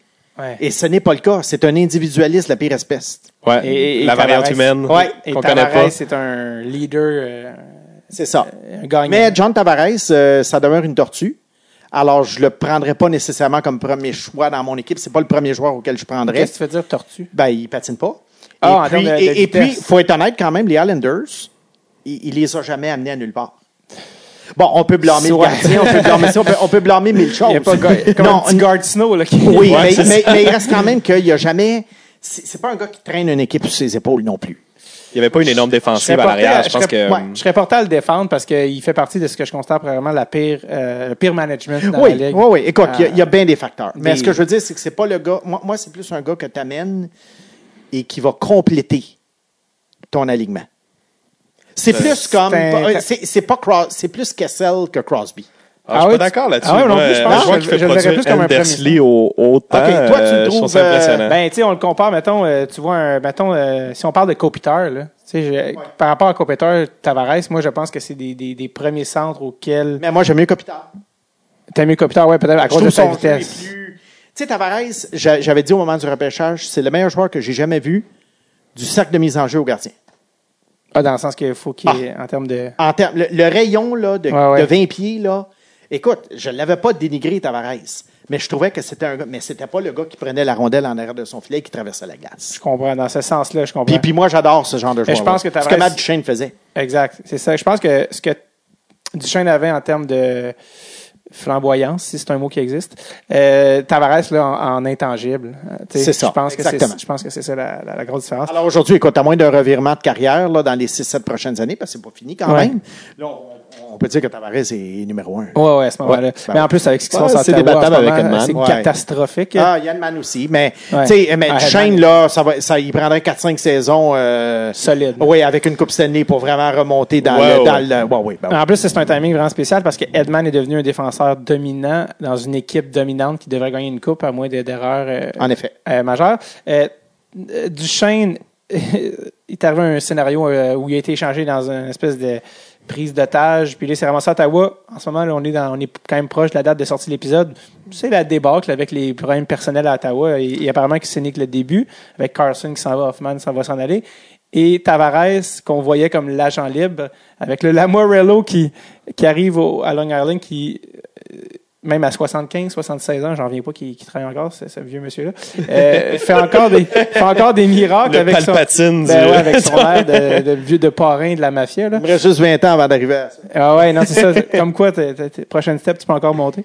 Mais euh, non, non, mais c'est ça, c'est incroyable. Et là, en ce moment, au moment de se parler, les rumeurs, euh, c'est juste des rumeurs, mais qui il pencherait vers re-signer à Long Island, là, Ouais. euh, pour mon plus grand désespoir. Et euh, ben pas qu'il vienne à Montréal, j'aimerais ça qu'il vienne à Montréal, mais juste qu'il aille ailleurs. Pour l'amour du, pour l'amour du vrai que ça hockey. serait bien, oui. Pour l'amour du hockey, euh, qu'il aille ailleurs. Bref. ça- Dallas, pas- San Jose, whatever. Ah ouais, euh, San Jose d'ailleurs qui, euh, Vegas. qui attendent ça pour redonner un, Vegas, oui. Vegas, ben oui. Ben Carlson a failli passer à Vegas au, à la date limite des gens. En fait, il pensait lui-même, puis Bobby Orton s'était appelé au téléphone en se disant T'as-tu fait tes valises Parce que je pense que c'est fait. Finalement, ça, ça a tombé à l'eau à la dernière minute. Mais euh, qui sait cet été? Euh, Au repêchage, il va y avoir, parce que cette année, oui, il y a des choix, mais il va y avoir beaucoup d'échanges. Ben, on dit ça chaque année, puis il n'y en a pas, mais je veux dire, il y a des scénarios, mettons, euh, avec Patcherly qui sont sur la table. We have a trade to announce. Oui, oui, oui. Moi, j'étais On au- l'attend à ce moi, moment-là au- vers le huitième, neuvième Ouais, ouais. choix. Ah ouais, ouais, ça, va être, non, ça, va être le, ça va être le cas, c'est sûr, parce que ça arrive à chaque année. Mais moi, j'étais au repêchage à Montréal euh, 2009.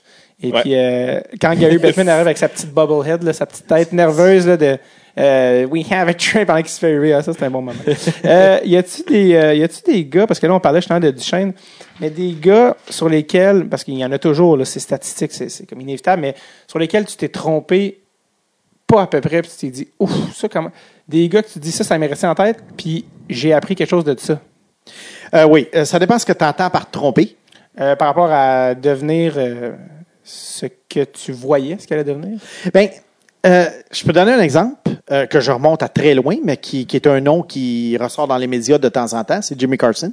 Oui, le deuxième Euh, overall. deuxième overall en 1986, qui jouait pour le Canadien junior de Verdun et qui a été échangé contre Wayne Gretzky trois ans plus tard. qui était la pièce maîtresse de l'échange. Euh, le gars avait a compté 55 buts à 19 ans. La Ligue Ça nationale. n'a pas été battu comme record encore. Ah, c'est exceptionnel. C'est exceptionnel. Personne n'a battu le record. Ouais. Le gars est échangé à Edmonton. Il fait son bébé lala. Il veut pas jouer à Edmonton. On- il- Ah, c'est après, ça qui est arrivé, après une saison de 100 points. Et monsieur voulait s'en aller jouer à Détroit chez lui. Alors, on, l'échange à Détroit. Et là, les blessures ont commencé et ça n'a pas marché. Et finalement, le- il- il- quelques années plus tard, il était sorti du hockey.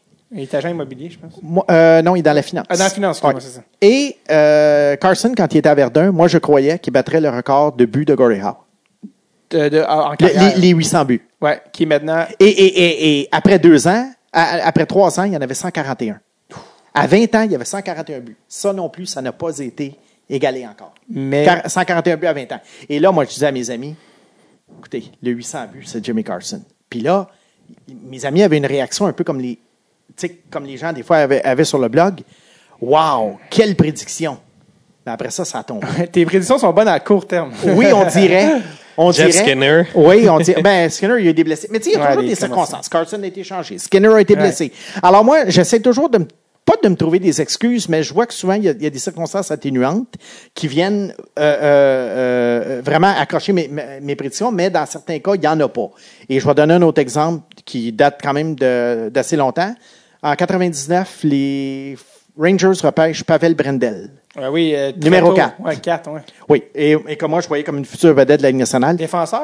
Euh, attaquant. Attaquant. Moi, je le voyais comme une future vedette. Il n'a jamais joué. Non. Il a, il a joué quelques matchs, puis sa carrière a... Alors ça, c'était une erreur complètement, là... euh, Bon, il y en, a, il y en aurait d'autres, là, que je pourrais te nommer, mais ça dépend du degré, tu Mais c'est quoi que tu as appris de Pavel Brandel? C'est ça. Est-ce que Rien, Comme qu'est-ce qui fait qu'il n'est pas devenu? Qu'est-ce Rien. que- Qu'est-ce que tu voyais? rien. Tu le sais pas? Ou... Je le sais pas. Ouais. Est-ce que tu as vu des entrevues ou tu sais parce que mettons un gars comme euh, Nikita Filatov qui avait qui avait Oui, beaucoup de ça, c'en est un autre, ça. Lui, il s'est pointé en entrevue, j'avais entendu, je pense avec les Ducks.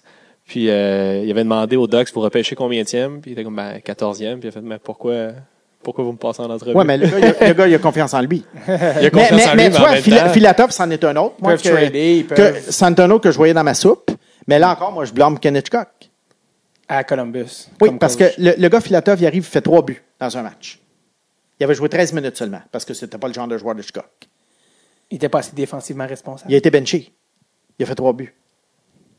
Alors là, tu, tu sais les jambes d'un joueur. Il y avait, Mais- il y a tout, il y a tout mais ce qu'on- il y a les- tout ce qu'on sait pas aussi. Mais les gens qui argumentent avec moi vont dire oui, mais il faut que tu casses ces caractères-là. Ouais, je comprends. Oui, mais.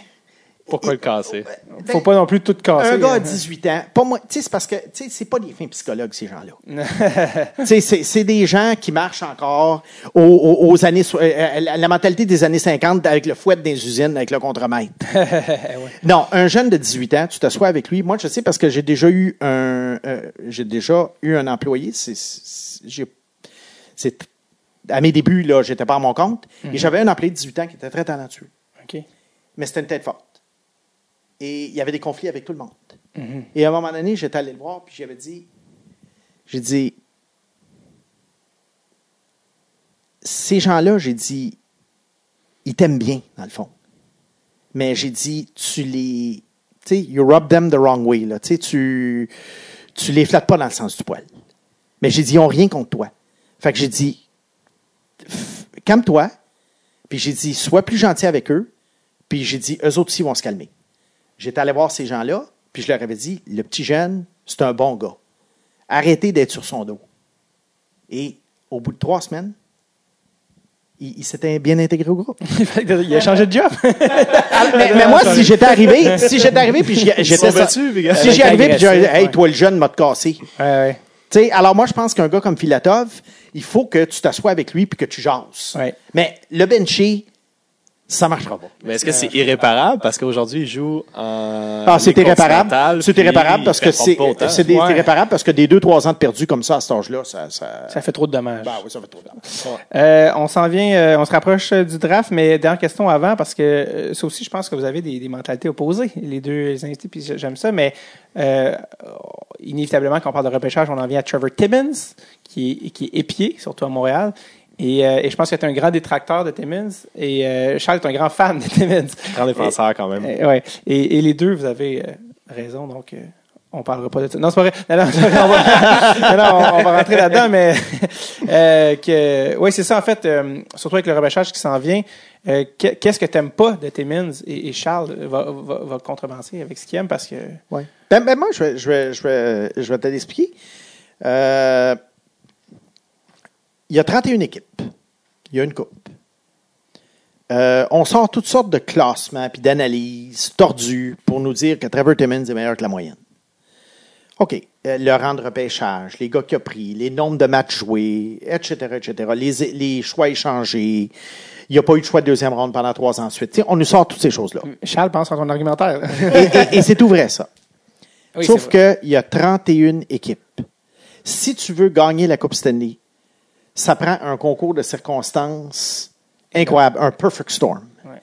Et un des éléments des circonstances idéales, c'est d'avoir un recruteur-chef qui est nettement au-dessus de la moyenne.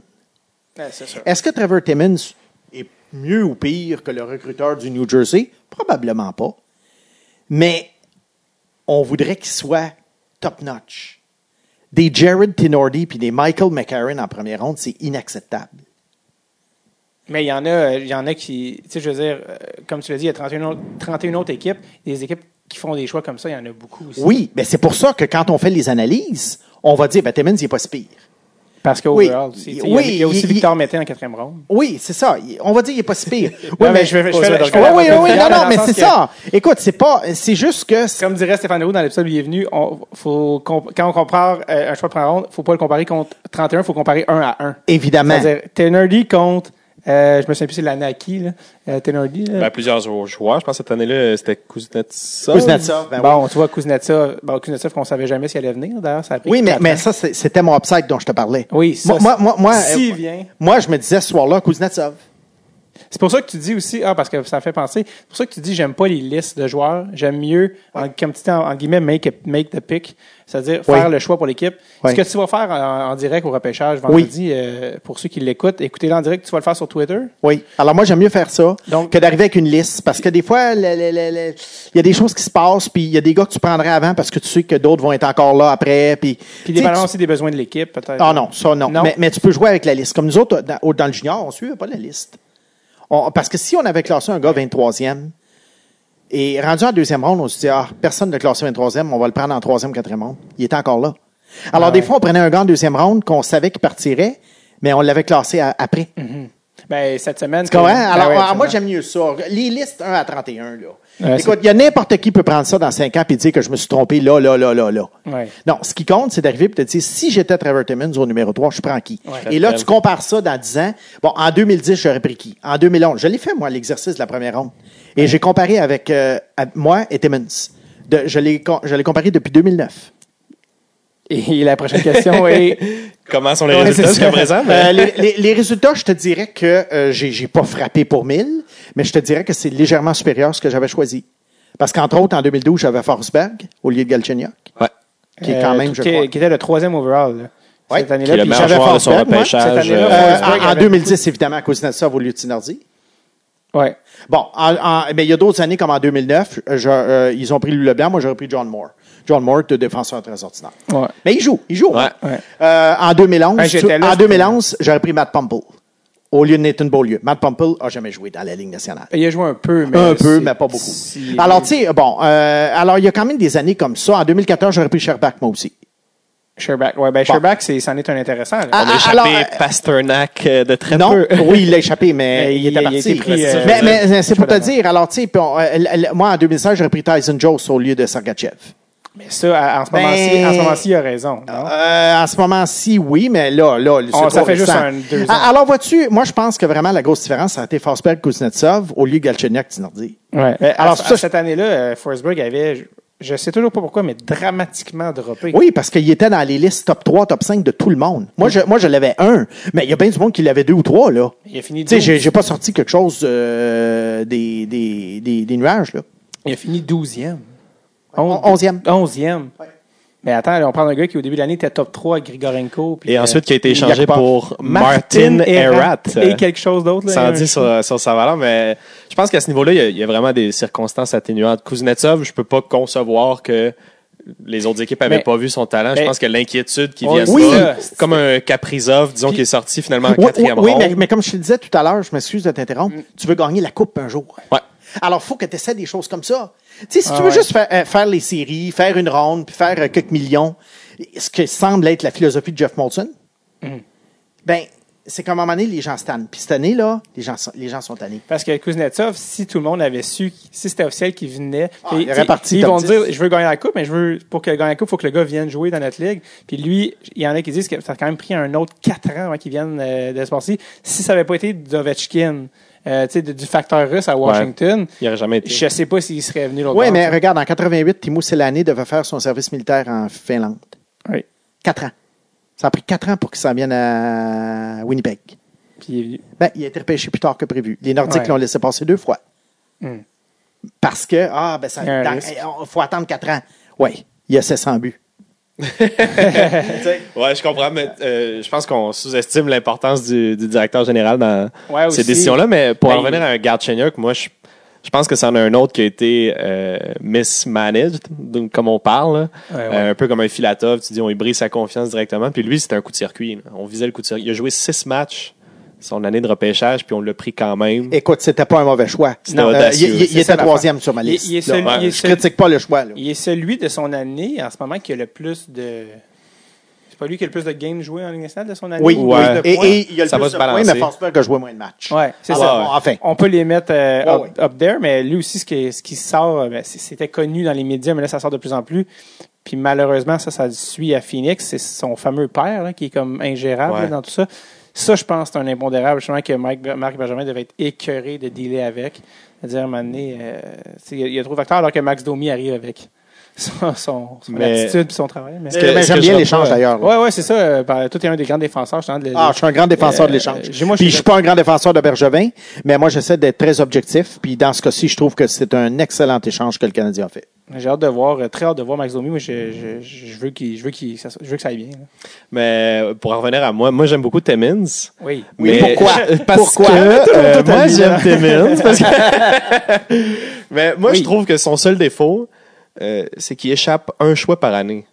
Un choix qui sort de nulle part, qui est évident que ça marchera pas. Disons un, un Connor Crisp, choix de troisième ronde, quand Anthony Duclair est encore là, t'as pas le choix de prendre Duclair. Euh, disons euh, l'année passée, je sais pas, un gars comme Scott Walford, euh, que je déteste pas, mais il y a un Ostap Safin que je sais que tu aimais beaucoup qui était encore disponible. Je trouve qu'il n'échappe toujours un, mais il se reprend en cinquième ronde, sixième, septième ronde avec un autre coup de circuit. Mm. Tu sais, disons, en 2016 jusqu'à présent, c'est lui qui a le meilleur repêchage. Oui. Si tu compares équipe par équipe, il y a Victor Sergachev, euh, je pense que cette année aussi, il y a eu un bon repêchage avec Paling, Ikonen, Caden Euh, Primo. Le repêchage de 2007 en est un for the ages.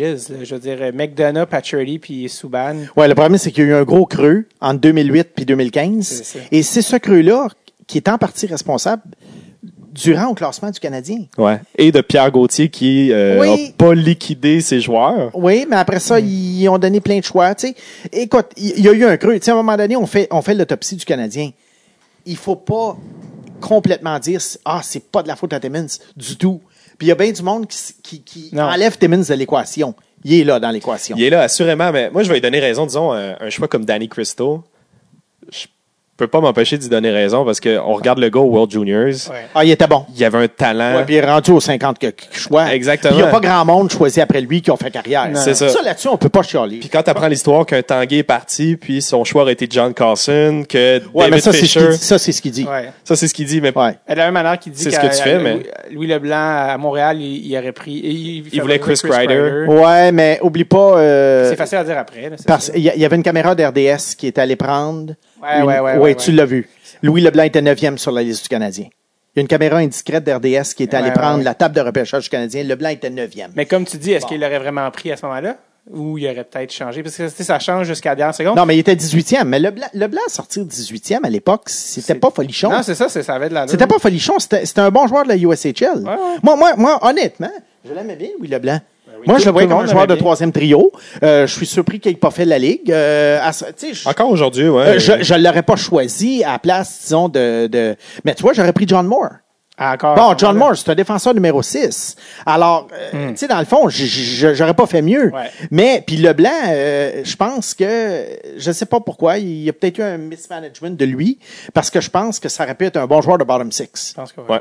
Il y a- il y a- c'est qui l'autre aussi qui s'est sorti cette semaine? Encore une fois, là, je, je- je- Claude Giroux Ben, c'est ça, mais c'était qui qu'on a versus pris? David Fisher, David Fisher. David qui Fisher. était le ça. recruteur qui vient d'être congédié, là, Oui, d'ailleurs. parce que à Montréal. 25 des scouts amateurs. Ouais, mais ça, c'est facile de blâmer le recruteur. Puis pour avoir Non, travaillé, pour avoir travaillé là-dedans, les recruteurs régionaux, ils ont pas tant de poids que ça. Mais non, c'est la, la, la, la, la, direct- la, déci- la décision finale. Hey, le premier choix, là, c'est pas parce qu'un tel au Minnesota t'a dit, non, tu peux aiguiller, Prends celui que t'aimes. tu peux aiguiller ton, ton directeur gérant, euh, ton recruteur chef. Ouais. Va voir tel gars. Mais, Mais- Trevor Timmons, il est allé le voir, David Fisher. Oui, c'est sûr. Ben oui. Mais il avait quand même été Mr. Hockey. Il y avait, il y avait, un, Ah, oui. il y avait, il y avait Oui. un, certain, truc- un certain hype. Mais quand on disait justement que ça change sur le plancher, eux s'étaient dit Giroud va être libre en deuxième ronde.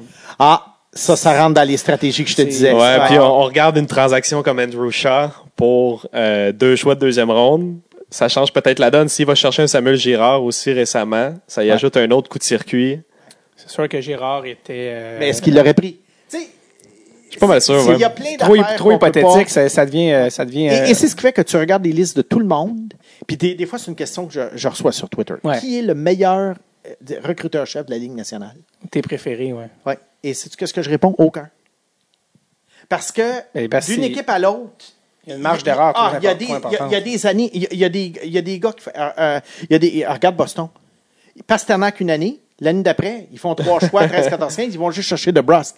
Tu sais, alors là, on va me dire, est-ce que t'aimes le recruteur-chef de Boston? Je sais pas. Ben, alors qu'un certain Matthew Barzal Tom Thomas Chabot, et, qui étaient quand même des, ch- des choix très connus. Carl Connor. Carl Connor était Brock disponible. Besser. Ouais, ben moi, moi j'avais tweeté ce soir-là, quelqu'un me l'avait demandé. J'avais dit Barzal, Connor, Besser.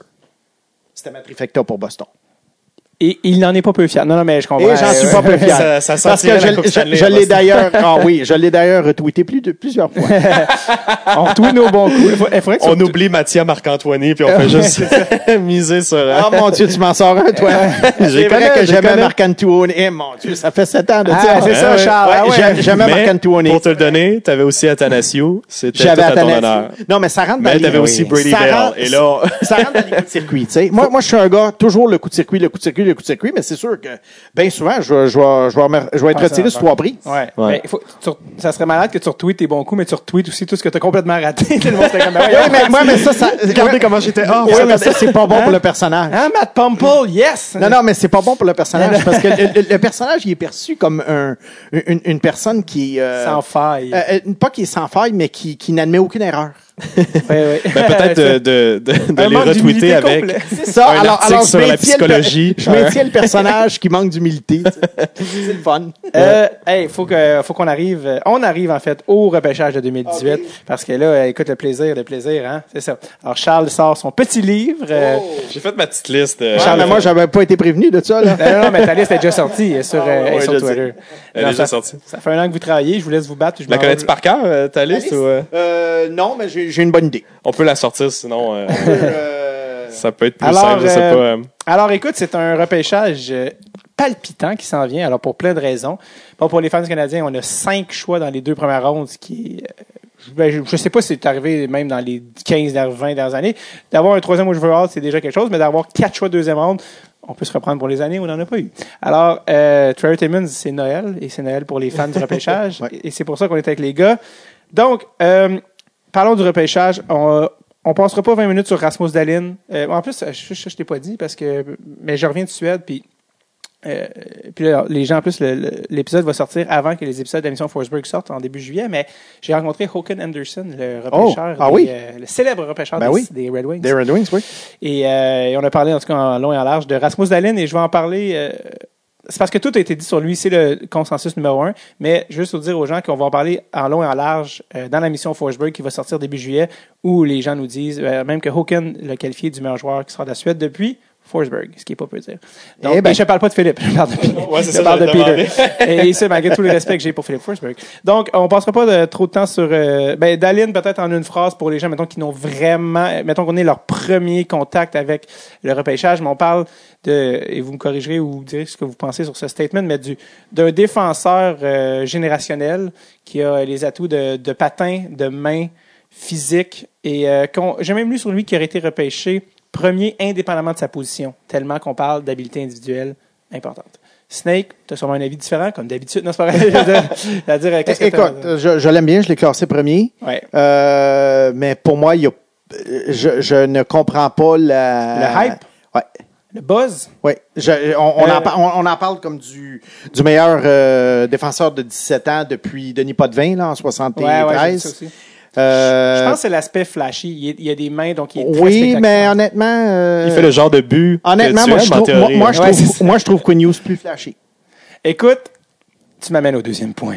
Euh, et tu me prends par la main, tu m'amènes directement dans l'entrejambe de Charles Pellerin parce que Charles est aussi un énorme fan. Gros fan de euh, Quinn de Hughes, Quinn euh, Hughes. depuis, euh, l'année dernière au euh, U18. Oui, et Quinn. Hughes euh, qui joue cette année au Michigan. Et en plus, bon, pour ceux qui en en parlait avant que l'entrevue commence, mais The Athletic, ceux qui sont abonnés à The Athletic, qui ont fait un excellent papier cette semaine avec des clips vidéo. Ceux qui ne sont pas encore abonnés à The Athletic puis qui êtes fans de sport, vous, vous êtes en train de perdre votre temps. Allez tout de suite vous abonner. Allez.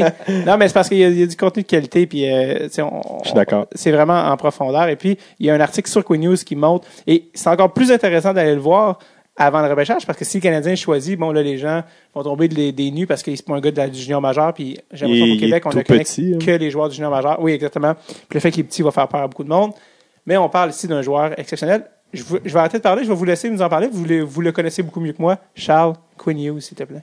Ben, qui moi, est deuxième sur ta liste, là, c'est pour ça qu'on arrive. ben, moi, en, thé- j'ai- en théorie, il est deuxième, mais je me disais, Toi en venant ici, je vais le mettre troisième pour le spectacle. Yeah! Je l'ai mis. Ah, OK. Juste pour dire ça, mais Moi, j'ai mis euh, un certain Jesperi Kotkaniemi, deuxième. Oh. Mais parle-moi été de, euh, Hughes, parle-moi de Hughes avant qu'on va revenir à Kotkaniemi. Bah, le, le meilleur coup de patin euh, du repêchage, des mains exceptionnelles, une belle patience avec la rondelle. Moi, j'aime ça. Il, il, il se presse pas. Il va faire deux tours de glace jusqu'à temps que l'ouverture se pointe. Je vais juste donner une petite euh, didascalie. Euh, quand tu parles de Hughes en ce moment, la manière que Simon te regarde, c'est amoureux. Donc, continue.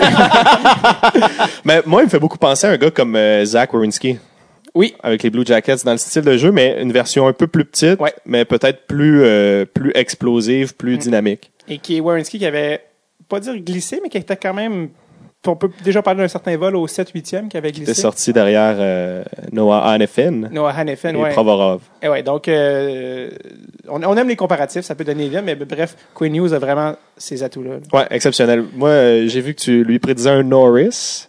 Ben, au, au moins une euh, finaliste. Finaliste, ah peut-être.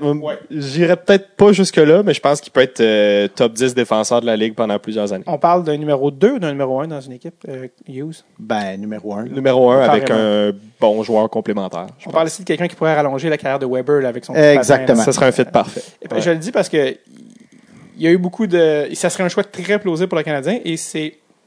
euh, je le dis parce qu'il y a beaucoup de.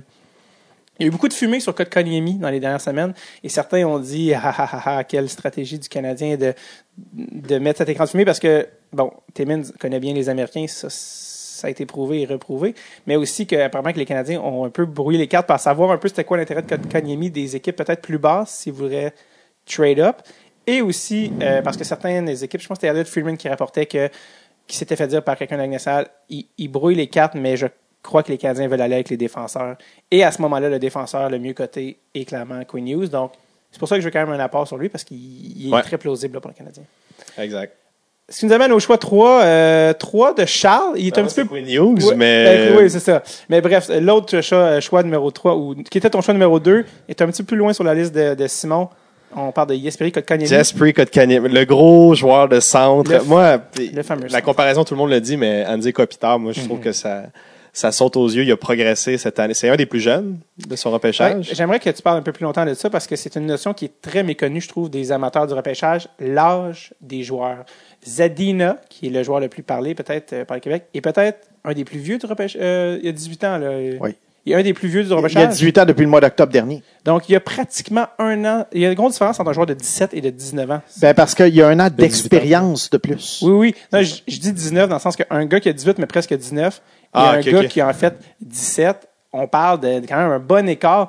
Puis les gens vont dire, ouais, ben, un joueur de 25, 26 ans, ouais, à 25, 26 ans, il n'y a pas grande différence, mais entre 17 et 19, dans des années cruciales de développement, ça fait une énorme différence. Puis Kotkaniemi, les chiffres qu'il a postés dans une ligue d'hommes, encore une fois, il faut savoir évaluer les chiffres en Europe. là. les gens vont comparer aux juniors majeurs, c'est pas, c'est pas du tout, pas du tout, euh, tu peux pas faire un point par match là, en, en Europe. C'est des ligues plus défensives. Oui, oui, puis c'est des ligues de, de, d'hommes de plus grande 35 ans, patinoire. donc, euh, les plus grandes patinoires, c'est, c'est pas du tout. euh, faut pas juste regarder les chiffres. Et les chiffres qu'il a postés à, à 17 ans, on le rappelle, comme centre, sont assez impressionnants. Puis, tu as parlé de Andy Kopitar en termes de style de jeu, mais moi, j'aime la comparaison en termes de repêchage. C'est-à-dire que l'année Kopitar, il a été repêché 11e ou euh, combien? 11e par euh, Los Angeles, l'année à Crosby, Price et compagnie. Et si c'était à refaire, bon, le top 3, ce serait Crosby avec Price et Kopitar. Mais justement, il y avait le même espèce de profil de centre, le fun, mais que il a glissé en dehors du top 10. Et bon, il vient de la Slovénie. Kotkaniemi est un peu dans ce style-là, dans le sens que il est pas dans le top 10 de bien du monde. Puis nous, on en parle comme d'un troisième overall, mais ça a été euh, même. euh, je parle beaucoup, là, mais je, je vais te laisser parler, Charles. Ben non, ben non, mais, ben non. mais, mais même Bob McKenzie a dit que ce ne serait pas un stretch que les Canadiens euh, le prennent troisième. Bref, c'est le meilleur centre du draft. Euh, ça, ça a été dit. Pitch de vente, Jesperi Kotkaniemi. Pour moi, le joueur le plus intelligent du repêchage. Plus intelligent. Là, on parle Ouais. d'un playmaker, Playmaker. mais qui a quand même, un- pour ceux qui ont été voir, les, les- il, y a une, bo- il y a un très bon tir. Il tire, il n'hésite pas à Il y a tirer un la tir. rondelle. Très bon tir. Il y a un tir lourd. Moi, je l'ai vu, euh, je l'ai vu gagner des batailles le long de la rampe avec Brady Kachuk, qui est probablement le meilleur de son année pour ça, là, pour aller chercher une rondelle. Je l'ai vu gagner des batailles, je l'ai vu neutraliser Jack Hughes, Ça, c'est du ketchup. qui est le frère de. Quinn Hughes, qui est potentiellement le joueur qui se rapproche le plus d'un d'un McDavid. Patrick Kane, mettons. Patrick Kane, disons. Pour la Euh, 2019, là, on parle de son frère à Quinn Hughes. Ouais, exact. Jack Hughes, qui est peut-être pressenti comme le premier là, de 2019, donc l'année prochaine. On va se revoir à ce moment-là. Puis Kotkaniemi qui a des bonnes mains, un tir lourd. Moi, je pense que c'est lui qui va avoir le, le, le plus gros développement au niveau physique. Je pense que Quinn Hughes va peut-être plafonner plus rapidement, puis Kotkaniemi va avoir un développement. con- Il a l'air d'un cheval. C'est ça que je. C'est vrai. Kotkaniemi, c'est le parfait exemple de projection. Dans le sens qu'on parle d'un gars qui, on parlait d'upside, là.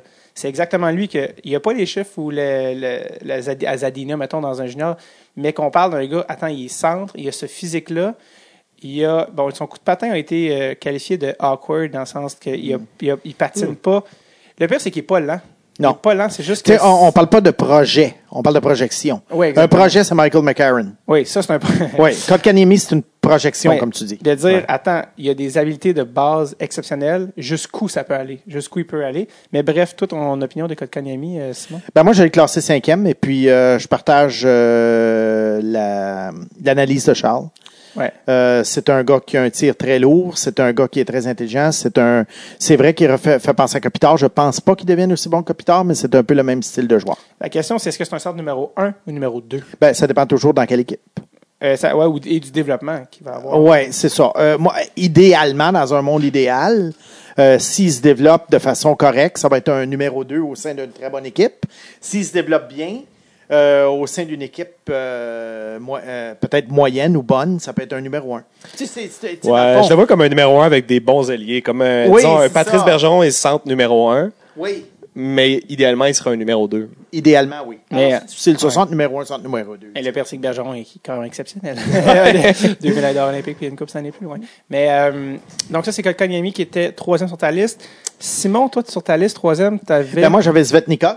Zvechnikov, qui est le, le fameux attaquant euh, Oui. russe qui joue dans le junior canadien. Oui, en Et- Ontario. en Ontario et qui est euh, pratiquement, là, en tout cas, vraiment solidement pressenti comme allant, allant numéro 2 à, à Caroline, à moins d'une surprise. Oui, Euh, oui, il devrait sortir numéro 2 en Caroline. Euh, Ils l'ont mis sur leur Twitter. Oui, c'est ça.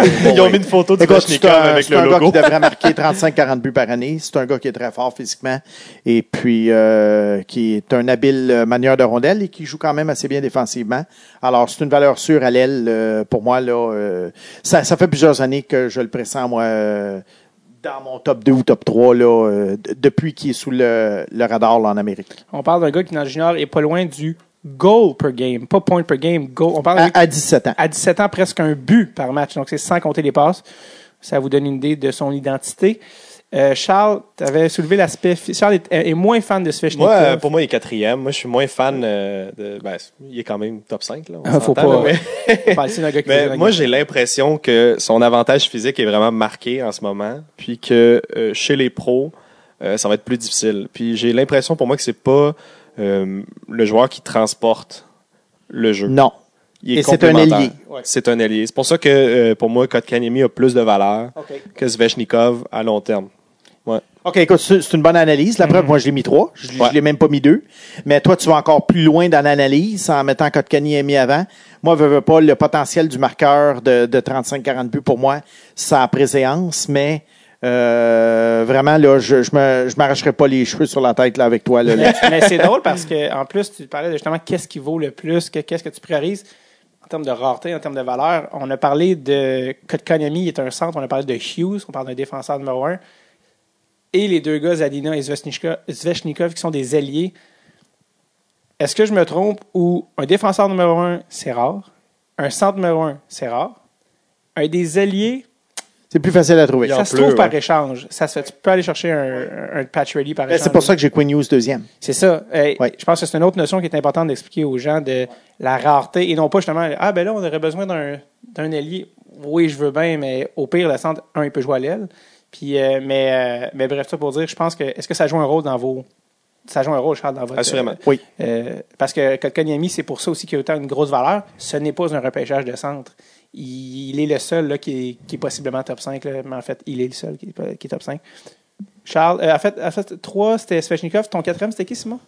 Mon quatrième, mon quatrième, c'était Oliver Wallstrom. Ça, c'est un sujet de conversation. Oliver Wallstrom, qui, euh, qui est dans certains est plus proche de 10, et toi, tu l'as à quatrième. Qu'est-ce que t'aimes de Oliver Euh, marqueur naturel et bon patineur. Oh! Oh! Oh! Et, et pour moi, avec ça, c'est tout de suite la petite lumière s'allume. Euh, moi, un gars de, que je vois compter 35 buts, pour moi, c'est un top 5. On parle d'un sniper ici. Euh, c'est drôle que tu parles de patineur. Je pense que Charles est en désaccord sur un des points que tu as avancé. Ch- Charles. Je trouve pas qu'il y a un si bon coup de patin, moi. Ben, c'est, pas Connor McDavid, mais moi, je trouve que Je trouve qu'il est j'aime ça le regarder jouer. Je trouve qu'il y a, il y a des belles mains, un bon tir, mais son coup de patin est pas, euh, est pas explosif. Non. Je, je le vois un peu comme un Phil Kessel, même si Kessel je est pense très que rapide, Kessel là. a Oui, il est rapide. il ouais. est très rapide, là, mais peut-être moins aujourd'hui. Il a peut-être perdu ce Oui, edge-là. oui. Mais euh, je pense que plus jeune, Kessel était plus rapide. Mais même type de joueur, pour moi. On parle de joueurs complémentaires. Et tu l'as classé où? Euh, sixième. Pire, quand Non, non, c'est Ah, ça. Je l'ai classé derrière euh, Non, mais Philippe Zedina. faut quand même s'amuser. Non, non, c'est ça. Je l'ai classé sixième derrière euh, Philippe Zedina, qui est Alors, mon cinquième. On revient, au, euh, on revient à la liste de Charles. Toi, on, alors, on est rendu où, là?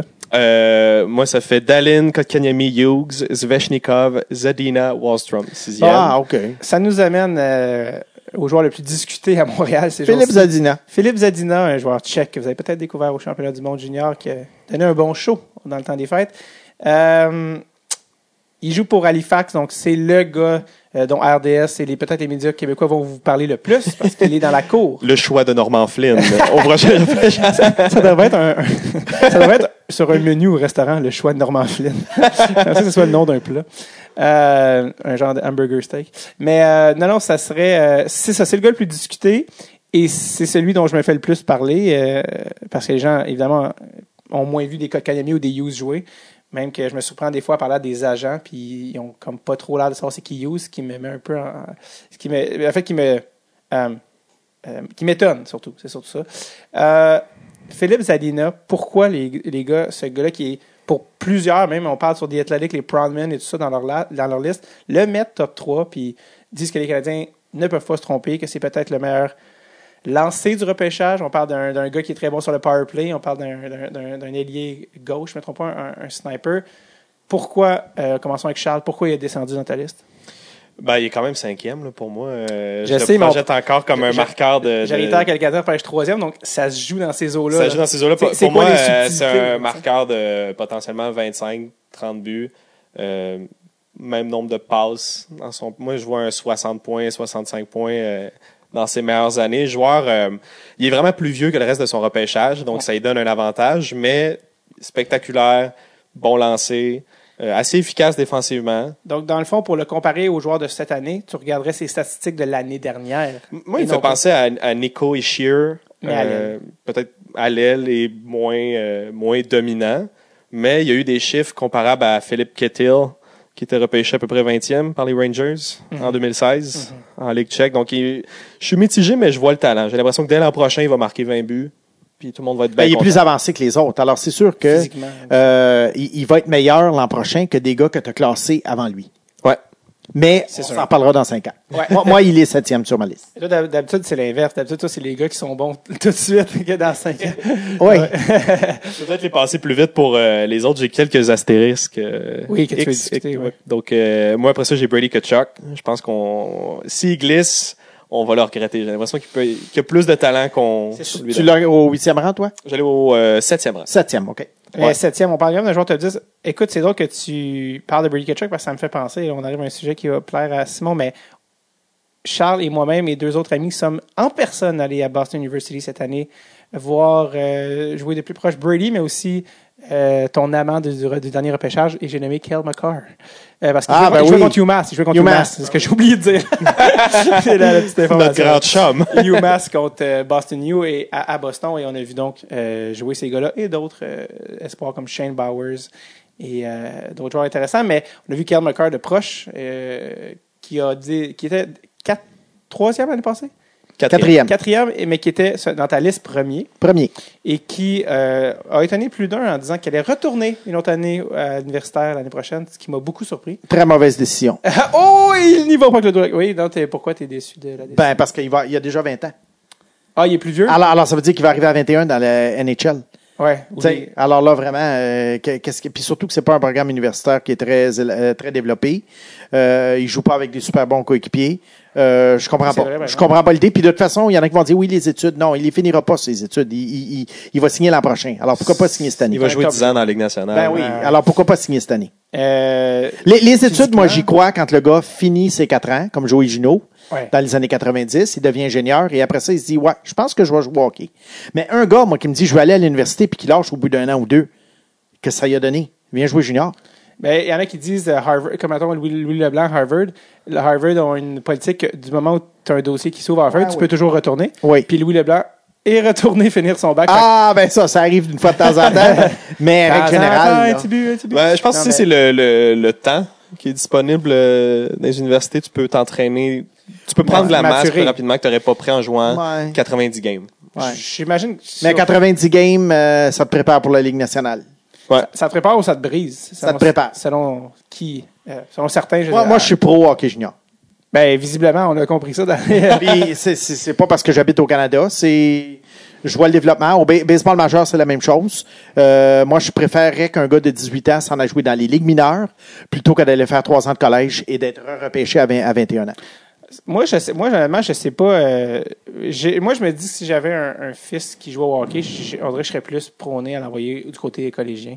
À moins qu'il soit un, un énorme vedette. Oui, c'est ça. Euh, Euh, si, si tu as été un choix de septième ronde puis que tes chances sont minces de jouer dans la ligue, ben écoute, vas-y, tu as des études payées puis tu vas avoir du fun. Puis ouais. bon.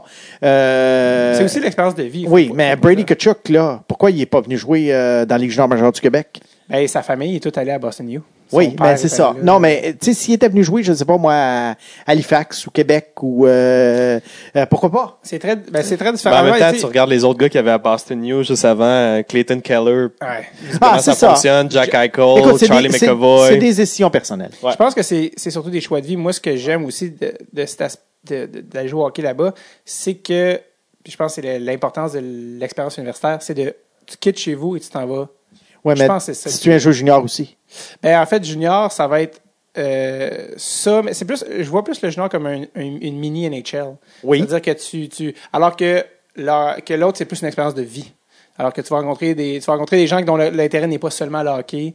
Tu vas, euh, tu vas, ben, tu sais, je dis pas qu'il y en a qui, Ouais. évidemment qu'il y en a pas un qui est meilleur que l'autre. C'est des, des choix très personnels, mais je pense, je, je me fais l'avocat de, de l'autre, euh, Ouais, ouais, de l'autre option. puis moi, je trouve que, parce que moi, j'ai, j'en connais beaucoup qui l'ont fait, puis je fais, ah, c'est, je trouve que c'est une expérience qui est cool, tu sais, comme celui qui, mon ami qui m'aide à coproduire le podcast, lui, il est allé à Princeton. Je fais, attends, il y a eu un bac payé de Princeton. Mais c'était pas un joueur de hockey. oui. Oui, mais c'était pas un joueur de hockey qui avait des aspirations de Ligue nationale. Ben, au moment où il a signé, il, se- il se dit, tu regardes un Mike Condon dans sa tête, il disait, Ouais, je comprends. tu comprends? Fait que, il y a les deux options. Je pense que, je pense que les deux sont euh, ouvertes, dépendamment du, euh, du profil du joueur puis de ce qu'il veut vivre. Bref. Charles, tu, disais, je veux. Après septième, j'avais Brady Kachuk. Huitième, j'ai été avec Adam Bogvist. Euh, là, il faut, faut expliquer peut-être une, petite- demi-seconde pourquoi Brady Kachuk, que certains voient dans le top 4, a glissé sur vos deux listes. Euh, ben moi, il y a, il y a le fait que je trouve que c'est un bon joueur, euh, mais euh, je vois pas l'upside, euh, je vois pas le côté wow chez lui. Je le vois comme un, un ailier euh, qui va être un bon joueur complémentaire, très utile. Euh, puis il va peut-être gagner, d'être dans une équipe qui va gagner la Coupe Stanley un jour, puis on va dire qu'il a été un guerrier, pour employer l'expression qu'on utilise tout le temps. Mais moi, quand je fais une liste comme ça, je dois toujours y aller avec c'est quoi l'upside? Est-ce que. Et c'est la, ra- c'est la seule raison, dans le fond, parce que Brady Kachuk, c'est une valeur sûre. Ouais, ça- il va jouer Ligue nationale, Ah, on puis il va être bon. Il va être solide. Il va être top 6. Par rapport à son frère Matthew, comme c'est quoi son identité de joueur par rapport à Matthew Ketchuk qui Ah, moi, il est plus talentueux que Matthew. plus de main. Euh, ben, il est un peu plus grand, il est un peu plus rapide. Je trouve qu'il a une meilleure vision du jeu que Matthew Kachuk. Il est un peu moins peste. Brady, je trouve que Matthew, Brady, je le trouve beaucoup plus talentueux. euh, Ouais, mais il, il- en plus, je sais pas, j'exagère un peu, côté là, mais- peste, là, il dérangeait énormément euh, après les Il dérangeait, mais pas dans le même sens. J'ai l'impression que Matthew, il peut, il va te donner un, dans le langage, un, un petit 6 pouces ou un cross-check. Brady va juste constamment, euh, aller arroser un peu le gardien. Il va aller, euh, juste rentrer de dos dans Ben, le ben, c'est un gars, finalement, un, un chiffre là, vraiment typique de Brady Kachuk. Il monte la rondelle à l'aile gauche. Il fait la, rendu au centre, il fait la passe à son joueur de centre. Les deux rentrent dans la, la zone ensemble. La rondelle s'en va dans le fond. Il va la chercher. Il la repasse au défenseur. Et puis, il va se planter devant le filet. Et il Ça, crée. c'est Brady Kutcher.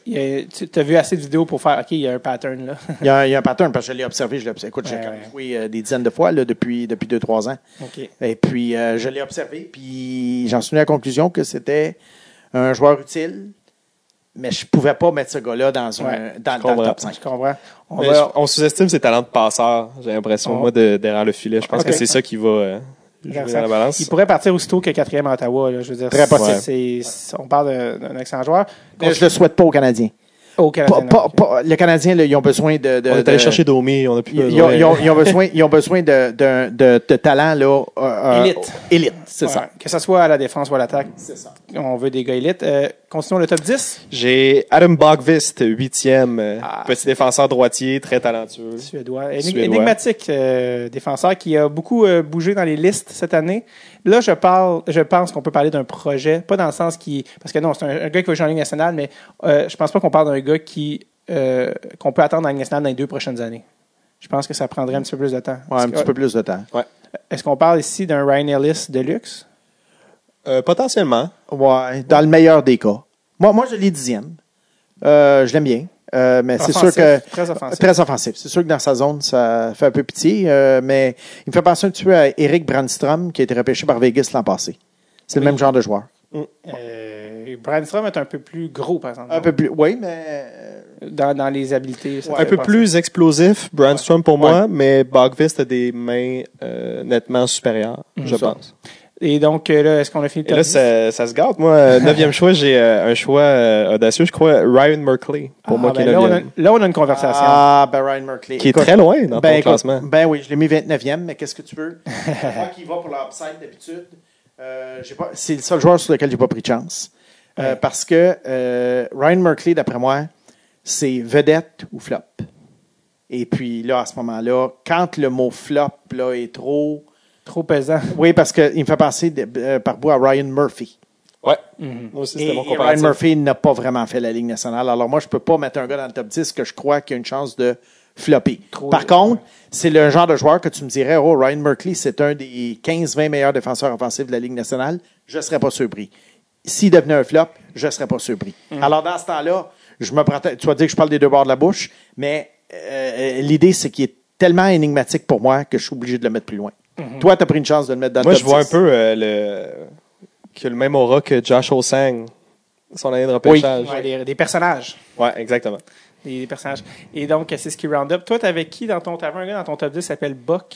Oui, j'avais. dixième. euh. Ok. Ah, ben j'avais Dominique Box sixième. Ouais. Alors, Surprend euh, beaucoup de monde. là. Oui, alors, ben, toi, tu l'as quand même dixième, qui est Ouais. plus haut que, que les, les, les- les classements. Alors, euh, Mhm. je t'écoute. Ben, gros ailier, en fait, euh, je pense qu'il est autour de 6 pieds 1, pas loin du 6 pieds 2, très rapide, des, des mains, potentiellement dans les meilleures mains du repêchage. Moi, ça m'a vraiment étonné, là, tout, euh, tout ce que j'ai vu de lui. Là. Mais euh, un talent de marqueur, je le trouve dynamique. Le, le côté wow dont on parle, Dominique Bock, là, pour moi. Ben, tu vois, moi, ce que j'avais. Aussi, hein, juste Pour rappeler le top 10, là, 8 et 9, moi, j'avais Ty Delandria, qui va probablement partir fin première, début deuxième. Moi, je l'ai mis huitième. Que Euh, de lui. écoute, euh, ben, ce que j'aime de lui, je le trouve super habile. Et puis, euh, il est aussi très bon euh, dans les deux sens de la patinoire. Et le problème, c'est qu'il a joué à Flint. Et ça, c'est une équipe qui a eu beaucoup de problèmes depuis deux, trois Ouais. ans. Et, et il jouait seul. Et d'après moi, c'est un Will gars. Ça me fait penser un petit peu à Robert Thomas, qui a été choisi 20e par Saint-Louis l'an dernier. Que t'avais dans ton top Oh, 5. que j'avais dans mon top 5. Alors, euh, Dylan Ross, c'est un peu mon Thomas de cette année. Je pense pas qu'il devienne aussi bon que Thomas, mais euh, c'est un gars que j'ai pas peur de mettre dans le top 10. L'autre joueur que j'ai mis 9e, mais qui est pas mal euh, classé tout le monde à peu près à ce rang-là, c'est Joe Veleno euh, de Drummondville. Ouais, qui est autour de. de Écoute, ça. moi, Drum- euh, Joe Veleno, je le vois pas comme une vedette, mais je le vois comme un très bon deuxième centre. Euh, il est très habile. Il y a beaucoup de, de choses que tu aimes quand tu le regardes jouer, mais il te laisse un peu sur ton appétit. Tu as l'impression que ça pourrait être un. Tu dis, mon Dieu, avec tous ces atouts-là, Ouais, ouais, ouais. il, il pourrait être un, un top 3, mais il manque un petit quelque chose, on dirait, mais pour moi, ça va être quand même un. Écoute, deuxième centre dans la Ligue nationale de hockey, C'est pas rien. euh, c'est pas rien, comme tu dis. Euh, T'as quand même nommé euh, Robert Thomas. Je veux dire qu'un euh, un an plus tard, euh, à date d'aujourd'hui, tu parais très bien parce que Robert Thomas est, est excellent. Euh, C'était même un nom là, qui avait été dans les rumeurs quand on parlait d'échanger peut-être un Patrick à, à Saint-Louis, que ça prendrait un Robert Thomas. In your dreams, oui. Ouais, ouais, c'est ça, parce que je pense pas que les, les Blues vont laisser aller euh, Non. un Robert Thomas euh, de sitôt. Mais qui, qui à date, euh, te fait très bien paraître. On en parle dans cinq ans. J'ai- J'aimerais beaucoup qu'il performe. Et euh, Buck, juste le rappeler, il est allemand, ce qui est très rare d'avoir Ouais. un joueur allemand là, dans un top. C'est euh, comme euh, Leon Dreisaitl. Ouais, là, Ben, il c'est- n'est pas aussi bon, là, mais Non, non, c'est ça. Dreisaitl est le dernier joueur allemand, euh, ben, ou même le, le meilleur joueur allemand de tous les temps. Exact. Je pense. là. On a round up le top 10. J'aimerais ça maintenant y aller de vos chouchous de première ronde. C'est-à-dire, là, on a, on a vraiment parlé des, des acteurs principaux, mais il y a des choix. euh, et là, ça tombe un peu dans la catégorie suivante. Avec le Canadien qui a euh, quatre choix de deuxième ronde. Euh, après le top 15, top 20, là, ça devient encore plus subjectif. euh, le repêchage euh, de manière presque exagérée. Donc là, ça devient à savoir qui vous aimez, qui sont vos cartes cachées, vos sleepers, comme on dit dans un pool.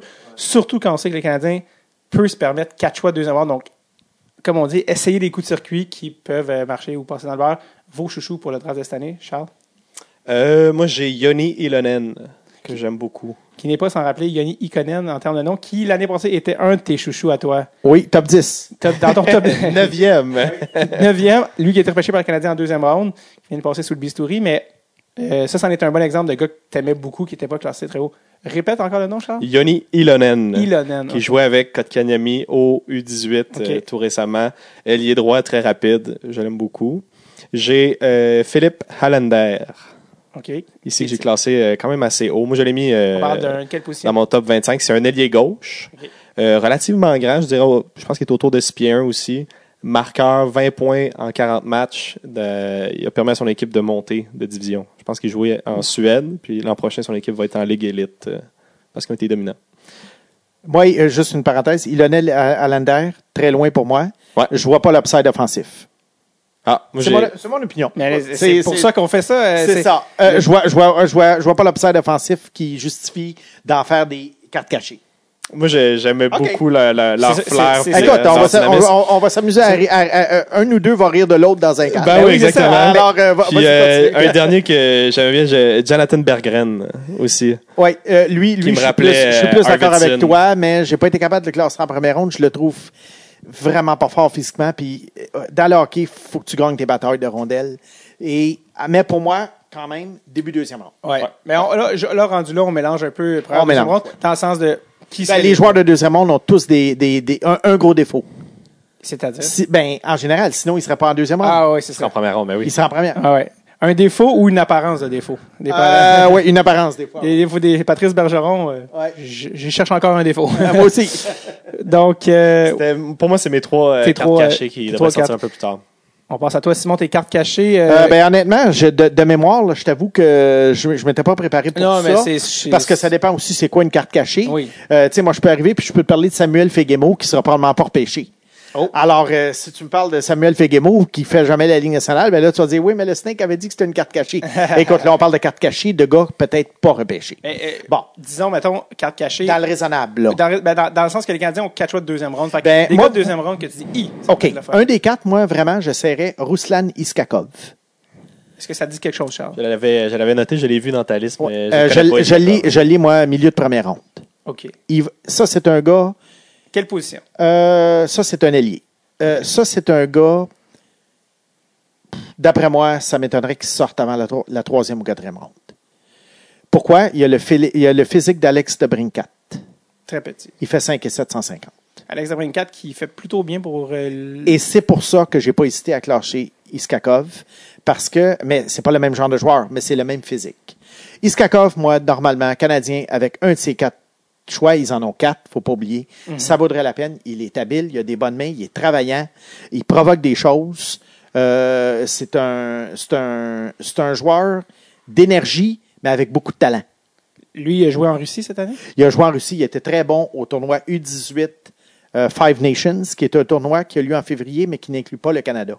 OK. Et- mais ça inclut les, les grosses puissances, les États-Unis, la Suède, les Russies. Et euh, moi, moi, je l'ai adoré et je sais que les recruteurs juniors euh, salivent à l'idée qu'ils viennent jouer junior au Canada l'an prochain. C'est ça que j'allais dire parce que c'est. Ouais. Est-ce qu'on peut donner des exemples de joueurs russes ne jouant pas au Canada que le Canadien a repêché? Tu sais, des Galchenyuk, des Sherbak, ils jouaient tous en Amérique du Nord. Mais des joueurs russes, russes, est-ce que le Canadien en prend souvent?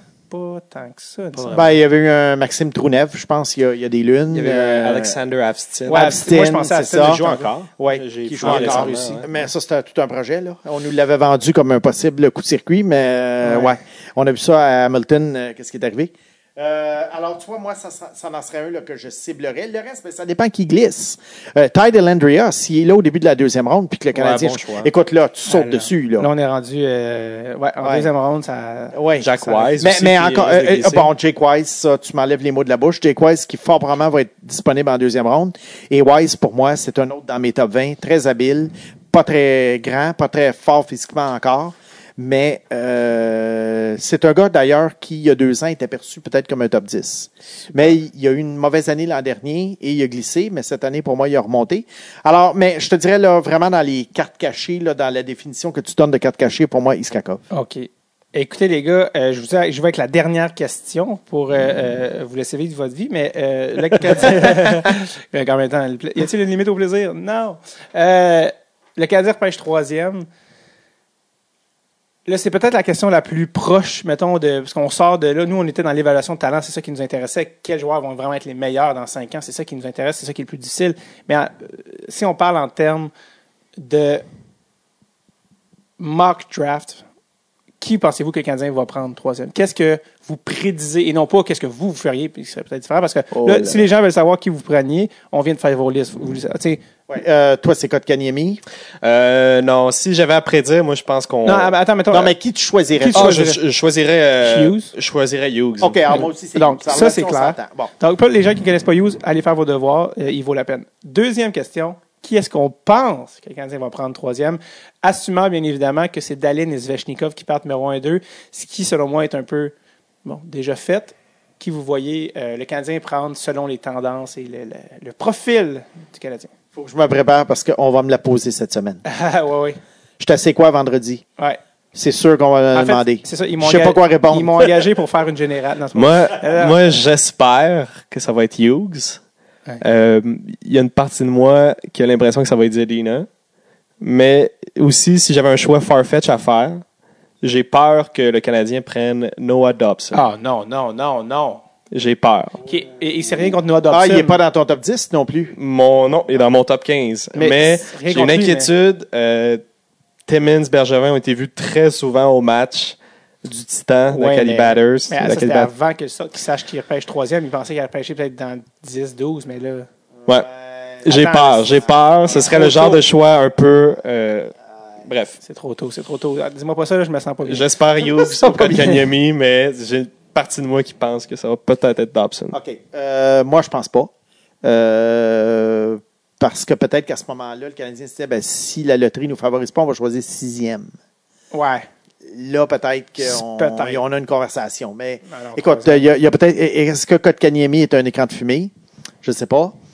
Euh, écoute, Mettons, si pour moi, si je suis ob- obligé, écoute, moi, c'est un pile ou face entre Hughes et Kotkaniemi, mais je ne sais pas, je ne vois pas le Canadien repêcher un défenseur de 5 pieds 9. Ah ouais, même s'il est américain et aussi dominant que ça. Ah, écoute, je souhaite me tromper parce que ce serait bien le fun d'avoir Hughes ici. Ah, mais Euh, écoute, si j'avais à parier, Kotkaniemi, je pense. tu penses que tu crois, euh, tu crois au buzz? euh, Tu sais, Ouais. que le Canadien a amené. euh, Ouais, mais, je ne mettrais, je mettrais pas un sou là-dessus. Non, non, c'est ça, dans le sens que c'est. Il a aussi Mais je rencontré à plusieurs reprises Je pense que ça peut être Kotkaniemi. Ben, les, les astres semblent alignés pour ça. Ouais. Euh, la pression du joueur de centre. Euh, le, le, le- c'est- puis c'est quand même un très bon joueur. La preuve, toi, tu l'as dans ton Ouais. top 3. Moi, j'ai le dans mon top 5. Écoute, je- Trop prédiction très, euh, très modeste, là, Kotkaniemi. Les gars, ça a été un plaisir de parler de hockey avec vous. J'avais, m'avait demandé on fait combien de temps, j'ai dit à peu près une heure. Ben, c'est ça, on arrive à deux heures et quart. On est à Euh, 2h15. Ben voyons donc. Ah là là. Mais le plaisir en bonne compagnie. Hein? On a perdu des gens il y a une demi-heure qui étaient comme bon, les sélections, on sait pas. On a commencé, le, Ouais. on a commencé le, le- le podcast, on faisait 15 livres de plus avec la sueur. Là. Il fait tellement chaud, on a perdu du poids. Oui, il fait chaud, oui. non, mais c'est la température. Les gars, c'était un plaisir. Euh, Snake, Simon Boisvert, de ton vrai nom, on peut te suivre sur Twitter. Oui, à Simon Snake 70. C'est, vraiment ta plateforme euh, De prédilection. Oui, exactement. C'est ça. Euh, c'est même là-dessus que tu poses sur les émissions. euh, Oui. Alors, habituellement, quand je passe à la radio et puis que, que c'est, euh, ça a été archivé, habituellement, si ça vaut la peine, je mets le, je mets, je mets le lien. Mais pas à chaque fois, mais soit. Est-ce que tu collabores régulièrement sur d'autres euh, trucs ici au Québec ou euh, Ben, des, des fois, c'est très isolé. Tu sais, euh, CBC Québec. euh, Il y, y a une couple d'années, j'avais fait du 91.9, mais pas- pas, euh, la dernière fois, ça a été l'été- dernier. Ok. Tu sais, en général, c'est sûrement à ce temps-ci de l'année que les gens se souviennent que j'existe. Ouais, ouais, ouais. Alors, euh, comme là, tu vois, vendredi, à c'est quoi? Euh, enfin, on, on va voir. Moi, je prends ça comme ça vient. J'aime ça. On m'appelle. Et puis, euh, euh, habituellement, je suis toujours bien là, prenant là, pour participer. Et on peut te suivre pendant le repêchage live? oui, sur Twitter, je, je vais faire mes, mes commentaires. Faire tes pics. euh, Oui, oui. Comme l'année passée, j'avais dit que Kale McCarr gagnerait le trophée Norris. Alors, ça m'a valu beaucoup de likes, beaucoup de retweets. Euh, Et de euh, et plus et beaucoup et énormément d'insultes. À suivre euh, pendant le repêchage, je rappelle que Simon va faire euh, make the pick, c'est-à-dire faire le choix pour l'équipe. Euh, pour les Canadiens, il va le faire pour tous les choix du Canadien. Oui, euh, ben ça, probablement là, on verra après la deuxième Ouais, ronde, mais bon, les- les fort top. probablement les, les quatre choix de la deuxième ronde. Donc, euh, pour aller voir qu'est-ce que lui ferait à ce moment-là avec les joueurs disponibles. Euh, allez- Après ça, ça demeure archivé parce que je les délite pas les tweets. Non, c'est ça. Et puis dans 5-6 ans, euh, monde- le monde peut sortir ça puis me traiter tous les noms. Exactement. C'est oui. correct. Euh, Ça va des deux bords, faut s'amuser. Ça va des deux bords parce que moi, si s'il y en a un, si s'il y en a un qui, qui fait meilleure figure que le choix du Canadien, je vais me faire un plaisir de le retweeter. Exactement. Et Charles, qu'on peut suivre, ben, pour ceux qui euh, voient Jérémy du Temple, Jay du Temple, de son vrai nom, en, en tournée euh, partout au Québec, qui sort cette semaine, euh, jeudi, c'est ça? Jeudi, la première de son euh, premier one-man show. L'épisode va être sorti, l'épisode va être sorti par là. Donc jeudi, Ouais. bon, je vous avais averti, c'est déjà sold out, mais le show, c'est le début de la tournée qui est déjà en, rodage depuis euh, presque un an et demi. Ouais. Euh, donc, ça s'appelle Bien faire, c'est en tournée partout au Québec, jdutemps.com pour les billets. Charles est en première partie, mais ça, c'est Jay. Ça, c'est Jay. Ben oui. Il y a mon spectacle à moi qui commence cet été aussi. Tout l'été au ZooFest, je suis, je suis là 11 fois. Le, le 11 spectacle le plus, le joué le plus souvent du ZooFest cette année. Exact. Donc, euh, c'est- Oui, le ZooFest. C'est au Monument National que moi je vais jouer une petite salle, la balustrade, où euh, Dave jouait euh, Ouais, l'an passé. C'est euh, tout petit, c'est intime, Cinquantaine de 50-60 places. Ouais. Pour moi, c'est la salle la plus le fun du festival. Fait que, On mettra des billets pour Snake. ben oui, ben oui, avec plaisir. Tu m'écriras. Euh, ZooFest, pour ceux qui savent pas encore c'est quoi, si vous ne savez pas, c'est euh, euh, The Festival d'humour émergent à Montréal. Ça se passe pratiquement tout le mois de juillet. Peut-être un des festivals les plus longs que je connaisse. C'était au moins trois semaines. Pendant le mois de juillet, ça se passe beaucoup euh, dans le quartier des spectacles. Donc, toutes les salles sont à proximité les unes des autres. Catacombes, Monument National, il y a cinq salles là-dedans. Euh, donc, vous, vous avez votre passe. Euh, vous pouvez aller, faire, euh, aller voir trois, quatre spectacles par soir. Il y a des food trucks. C'est un bonheur, c'est le meilleur temps de l'année. Venez faire un tour au ZooFest. Sinon, les, les lundis au jockey aussi. Oui, oui, pour ceux, ben là, ça, ça achève la saison euh, actuelle, mais euh, pour ceux qui ne savent pas, pendant l'année, tous les lundis à 20h30 au bar Le Jockey sur Saint-Zotique dans Rosemont. Oui, Snake, t'as une question? Oui, est-ce que vous essayez de devenir les lundis des A? Écoute, Ben, c'est euh, devenu un une peu, de euh, moi, moi- c'est culte pour moi, ça, Ben les oui. lundis. J'étais au cégep. Ouais, mais ça fait longtemps que Claude Meunier n'est pas venu au Jockey. C'est vrai, il est dû. mais- ben, ça fait six ans euh, que ça roule au jockey. Moi, je finis ma première année d'animation, mais c'est pas mal rendu la soirée référence. euh, Il parle de lui-même comme une référence. Non, non, mais, c'est- ça l'était c'est- avant que je l'aille. Oui, non, c'était une soirée bien installée avec des animateurs comme Phil Roy et Jay Dutemps qui ont précédé Charles. Donc, la, la réputation n'est plus à faire. Mais euh, le jeune prince a repris les rênes et vous pouvez le voir dès l'automne euh, en action euh, le lundi soir à 20h30. euh, des humoristes que vous connaissez et que vous et d'autres que vous découvrez qui viennent roder des nouvelles blagues pour la somme modique de 8 dollars. 8 dollars Wow, des, des prix de 1983. Ouais. et des jokes de 2018. Ah, incroyable. l'espère. Ouais, c'est ça. Ou des jokes de mon oncle de 80. Mais euh, non, allez voir ça. Y a-tu un titre ton show au ZooFest? Non, Puis, puis ça, c'est ton show solo surtout, mais je t'en fais d'autres, tu participes je vais en faire un peu partout. euh, en- allez sur Instagram Allez puis sur- Facebook, puis Ah ouais. euh, vous devriez comprendre. médias sociaux. Twitter pour euh, Snake, puis euh, euh, Facebook, Instagram pour euh, Charles. Je serai pour ma part euh, en train de quêter au coin de Saint-Laurent. Non, non, je, non, j'ai rien à plugger. Euh, venez voir, le, le choix Catherine en plus est en pause pour l'été, mais euh, on participe à plusieurs. euh, en fait, non, c'est ça que je t'aurais plugué.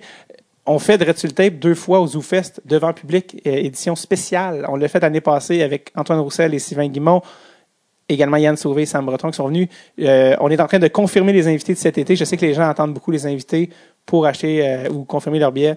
Venez, ça va être incroyable. Anyway, on en fait deux Euh, je pense que c'est le, ah, je veux pas dire n'importe quoi, je pense que c'est 9 et 15, mais allez voir sur la page Facebook de Dread Tape, j'ai rajouté les événements. J'avais vu quelqu'un d'aussi tourmenté. Non, mais parce que je, je suis la personne qui a la pire mémoire, là, c'est peut-être pas du tout les deux bonnes dates, mais allez voir, on fait ça, euh, c'est les lundis et dimanches. Et, euh, et venez voir, euh, venez voir Tape. Pour moi, je reste après en passant. hein. les, les gens qui veulent venir nous parler, nous rencontrer, euh, on reste Acheter de la merch. Oui, acheter de la merch, euh, si on peut ramener ça, ça va être, euh, ça va être le fun. Évidemment, le online store. Merci, Sam, de, euh, pas Sam, merci, Charles de plugger. Le online store qui fonctionne très bien. Continuez, continuez sur dresseté.com, hoodie, t-shirt et amour disponible. Ah, je parle depuis combien de temps? Alors, merci les gars. merci vraiment d'être là. euh, et préparez-vous tout le monde parce que cette semaine, c'est Noël. C'est le repêchage, c'est le plus beau temps de l'année. Ma fête préférée après la fête des rois. Donc, merci les gars. Snake est découragé. Euh, merci les gars. Bonne semaine, bon repêchage. Merci. Merci, David. Merci, Charles.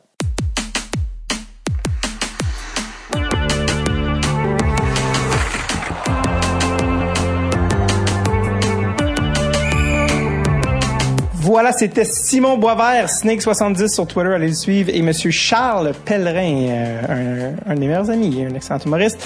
Plus de deux heures et quart de passion, c'est ça qui arrive quand on met pas de limite. Venez au ZooFest cet été, les billets sont déjà en vente, voir Drette sur le tape, deux enregistrements devant le public. Je veux vous rencontrer, je veux vous voir, je veux vous toucher. Non, pas comme vous pensez. Euh, les billets sont sur le site de zoofest.com. Allez également voir Charles Pellerin, sa première heure solo de ce jeune homme formidable au ZooFest. 11 représentations. Également, euh, ben, comme j'ai dit, euh, suivez euh, de- Monsieur Snake pendant le repêchage live. Et euh, surtout, restez à l'affût. Hein? Je, vous, euh, je vous laisse goûter un petit bonbon, mais la mission Forsberg... Euh, restez à l'affût. Restez à l'affût parce que c'est ça se passe dans quelques semaines euh, que euh, votre bonbon estival va euh, être disponible. Je ne vous en dis pas plus pour le moment. Sinon, je vous souhaite un excellent repêchage. Amusez-vous. Bon ski, bon snow, mesdames, messieurs. Merci. OK, bye bye now. Bye bye.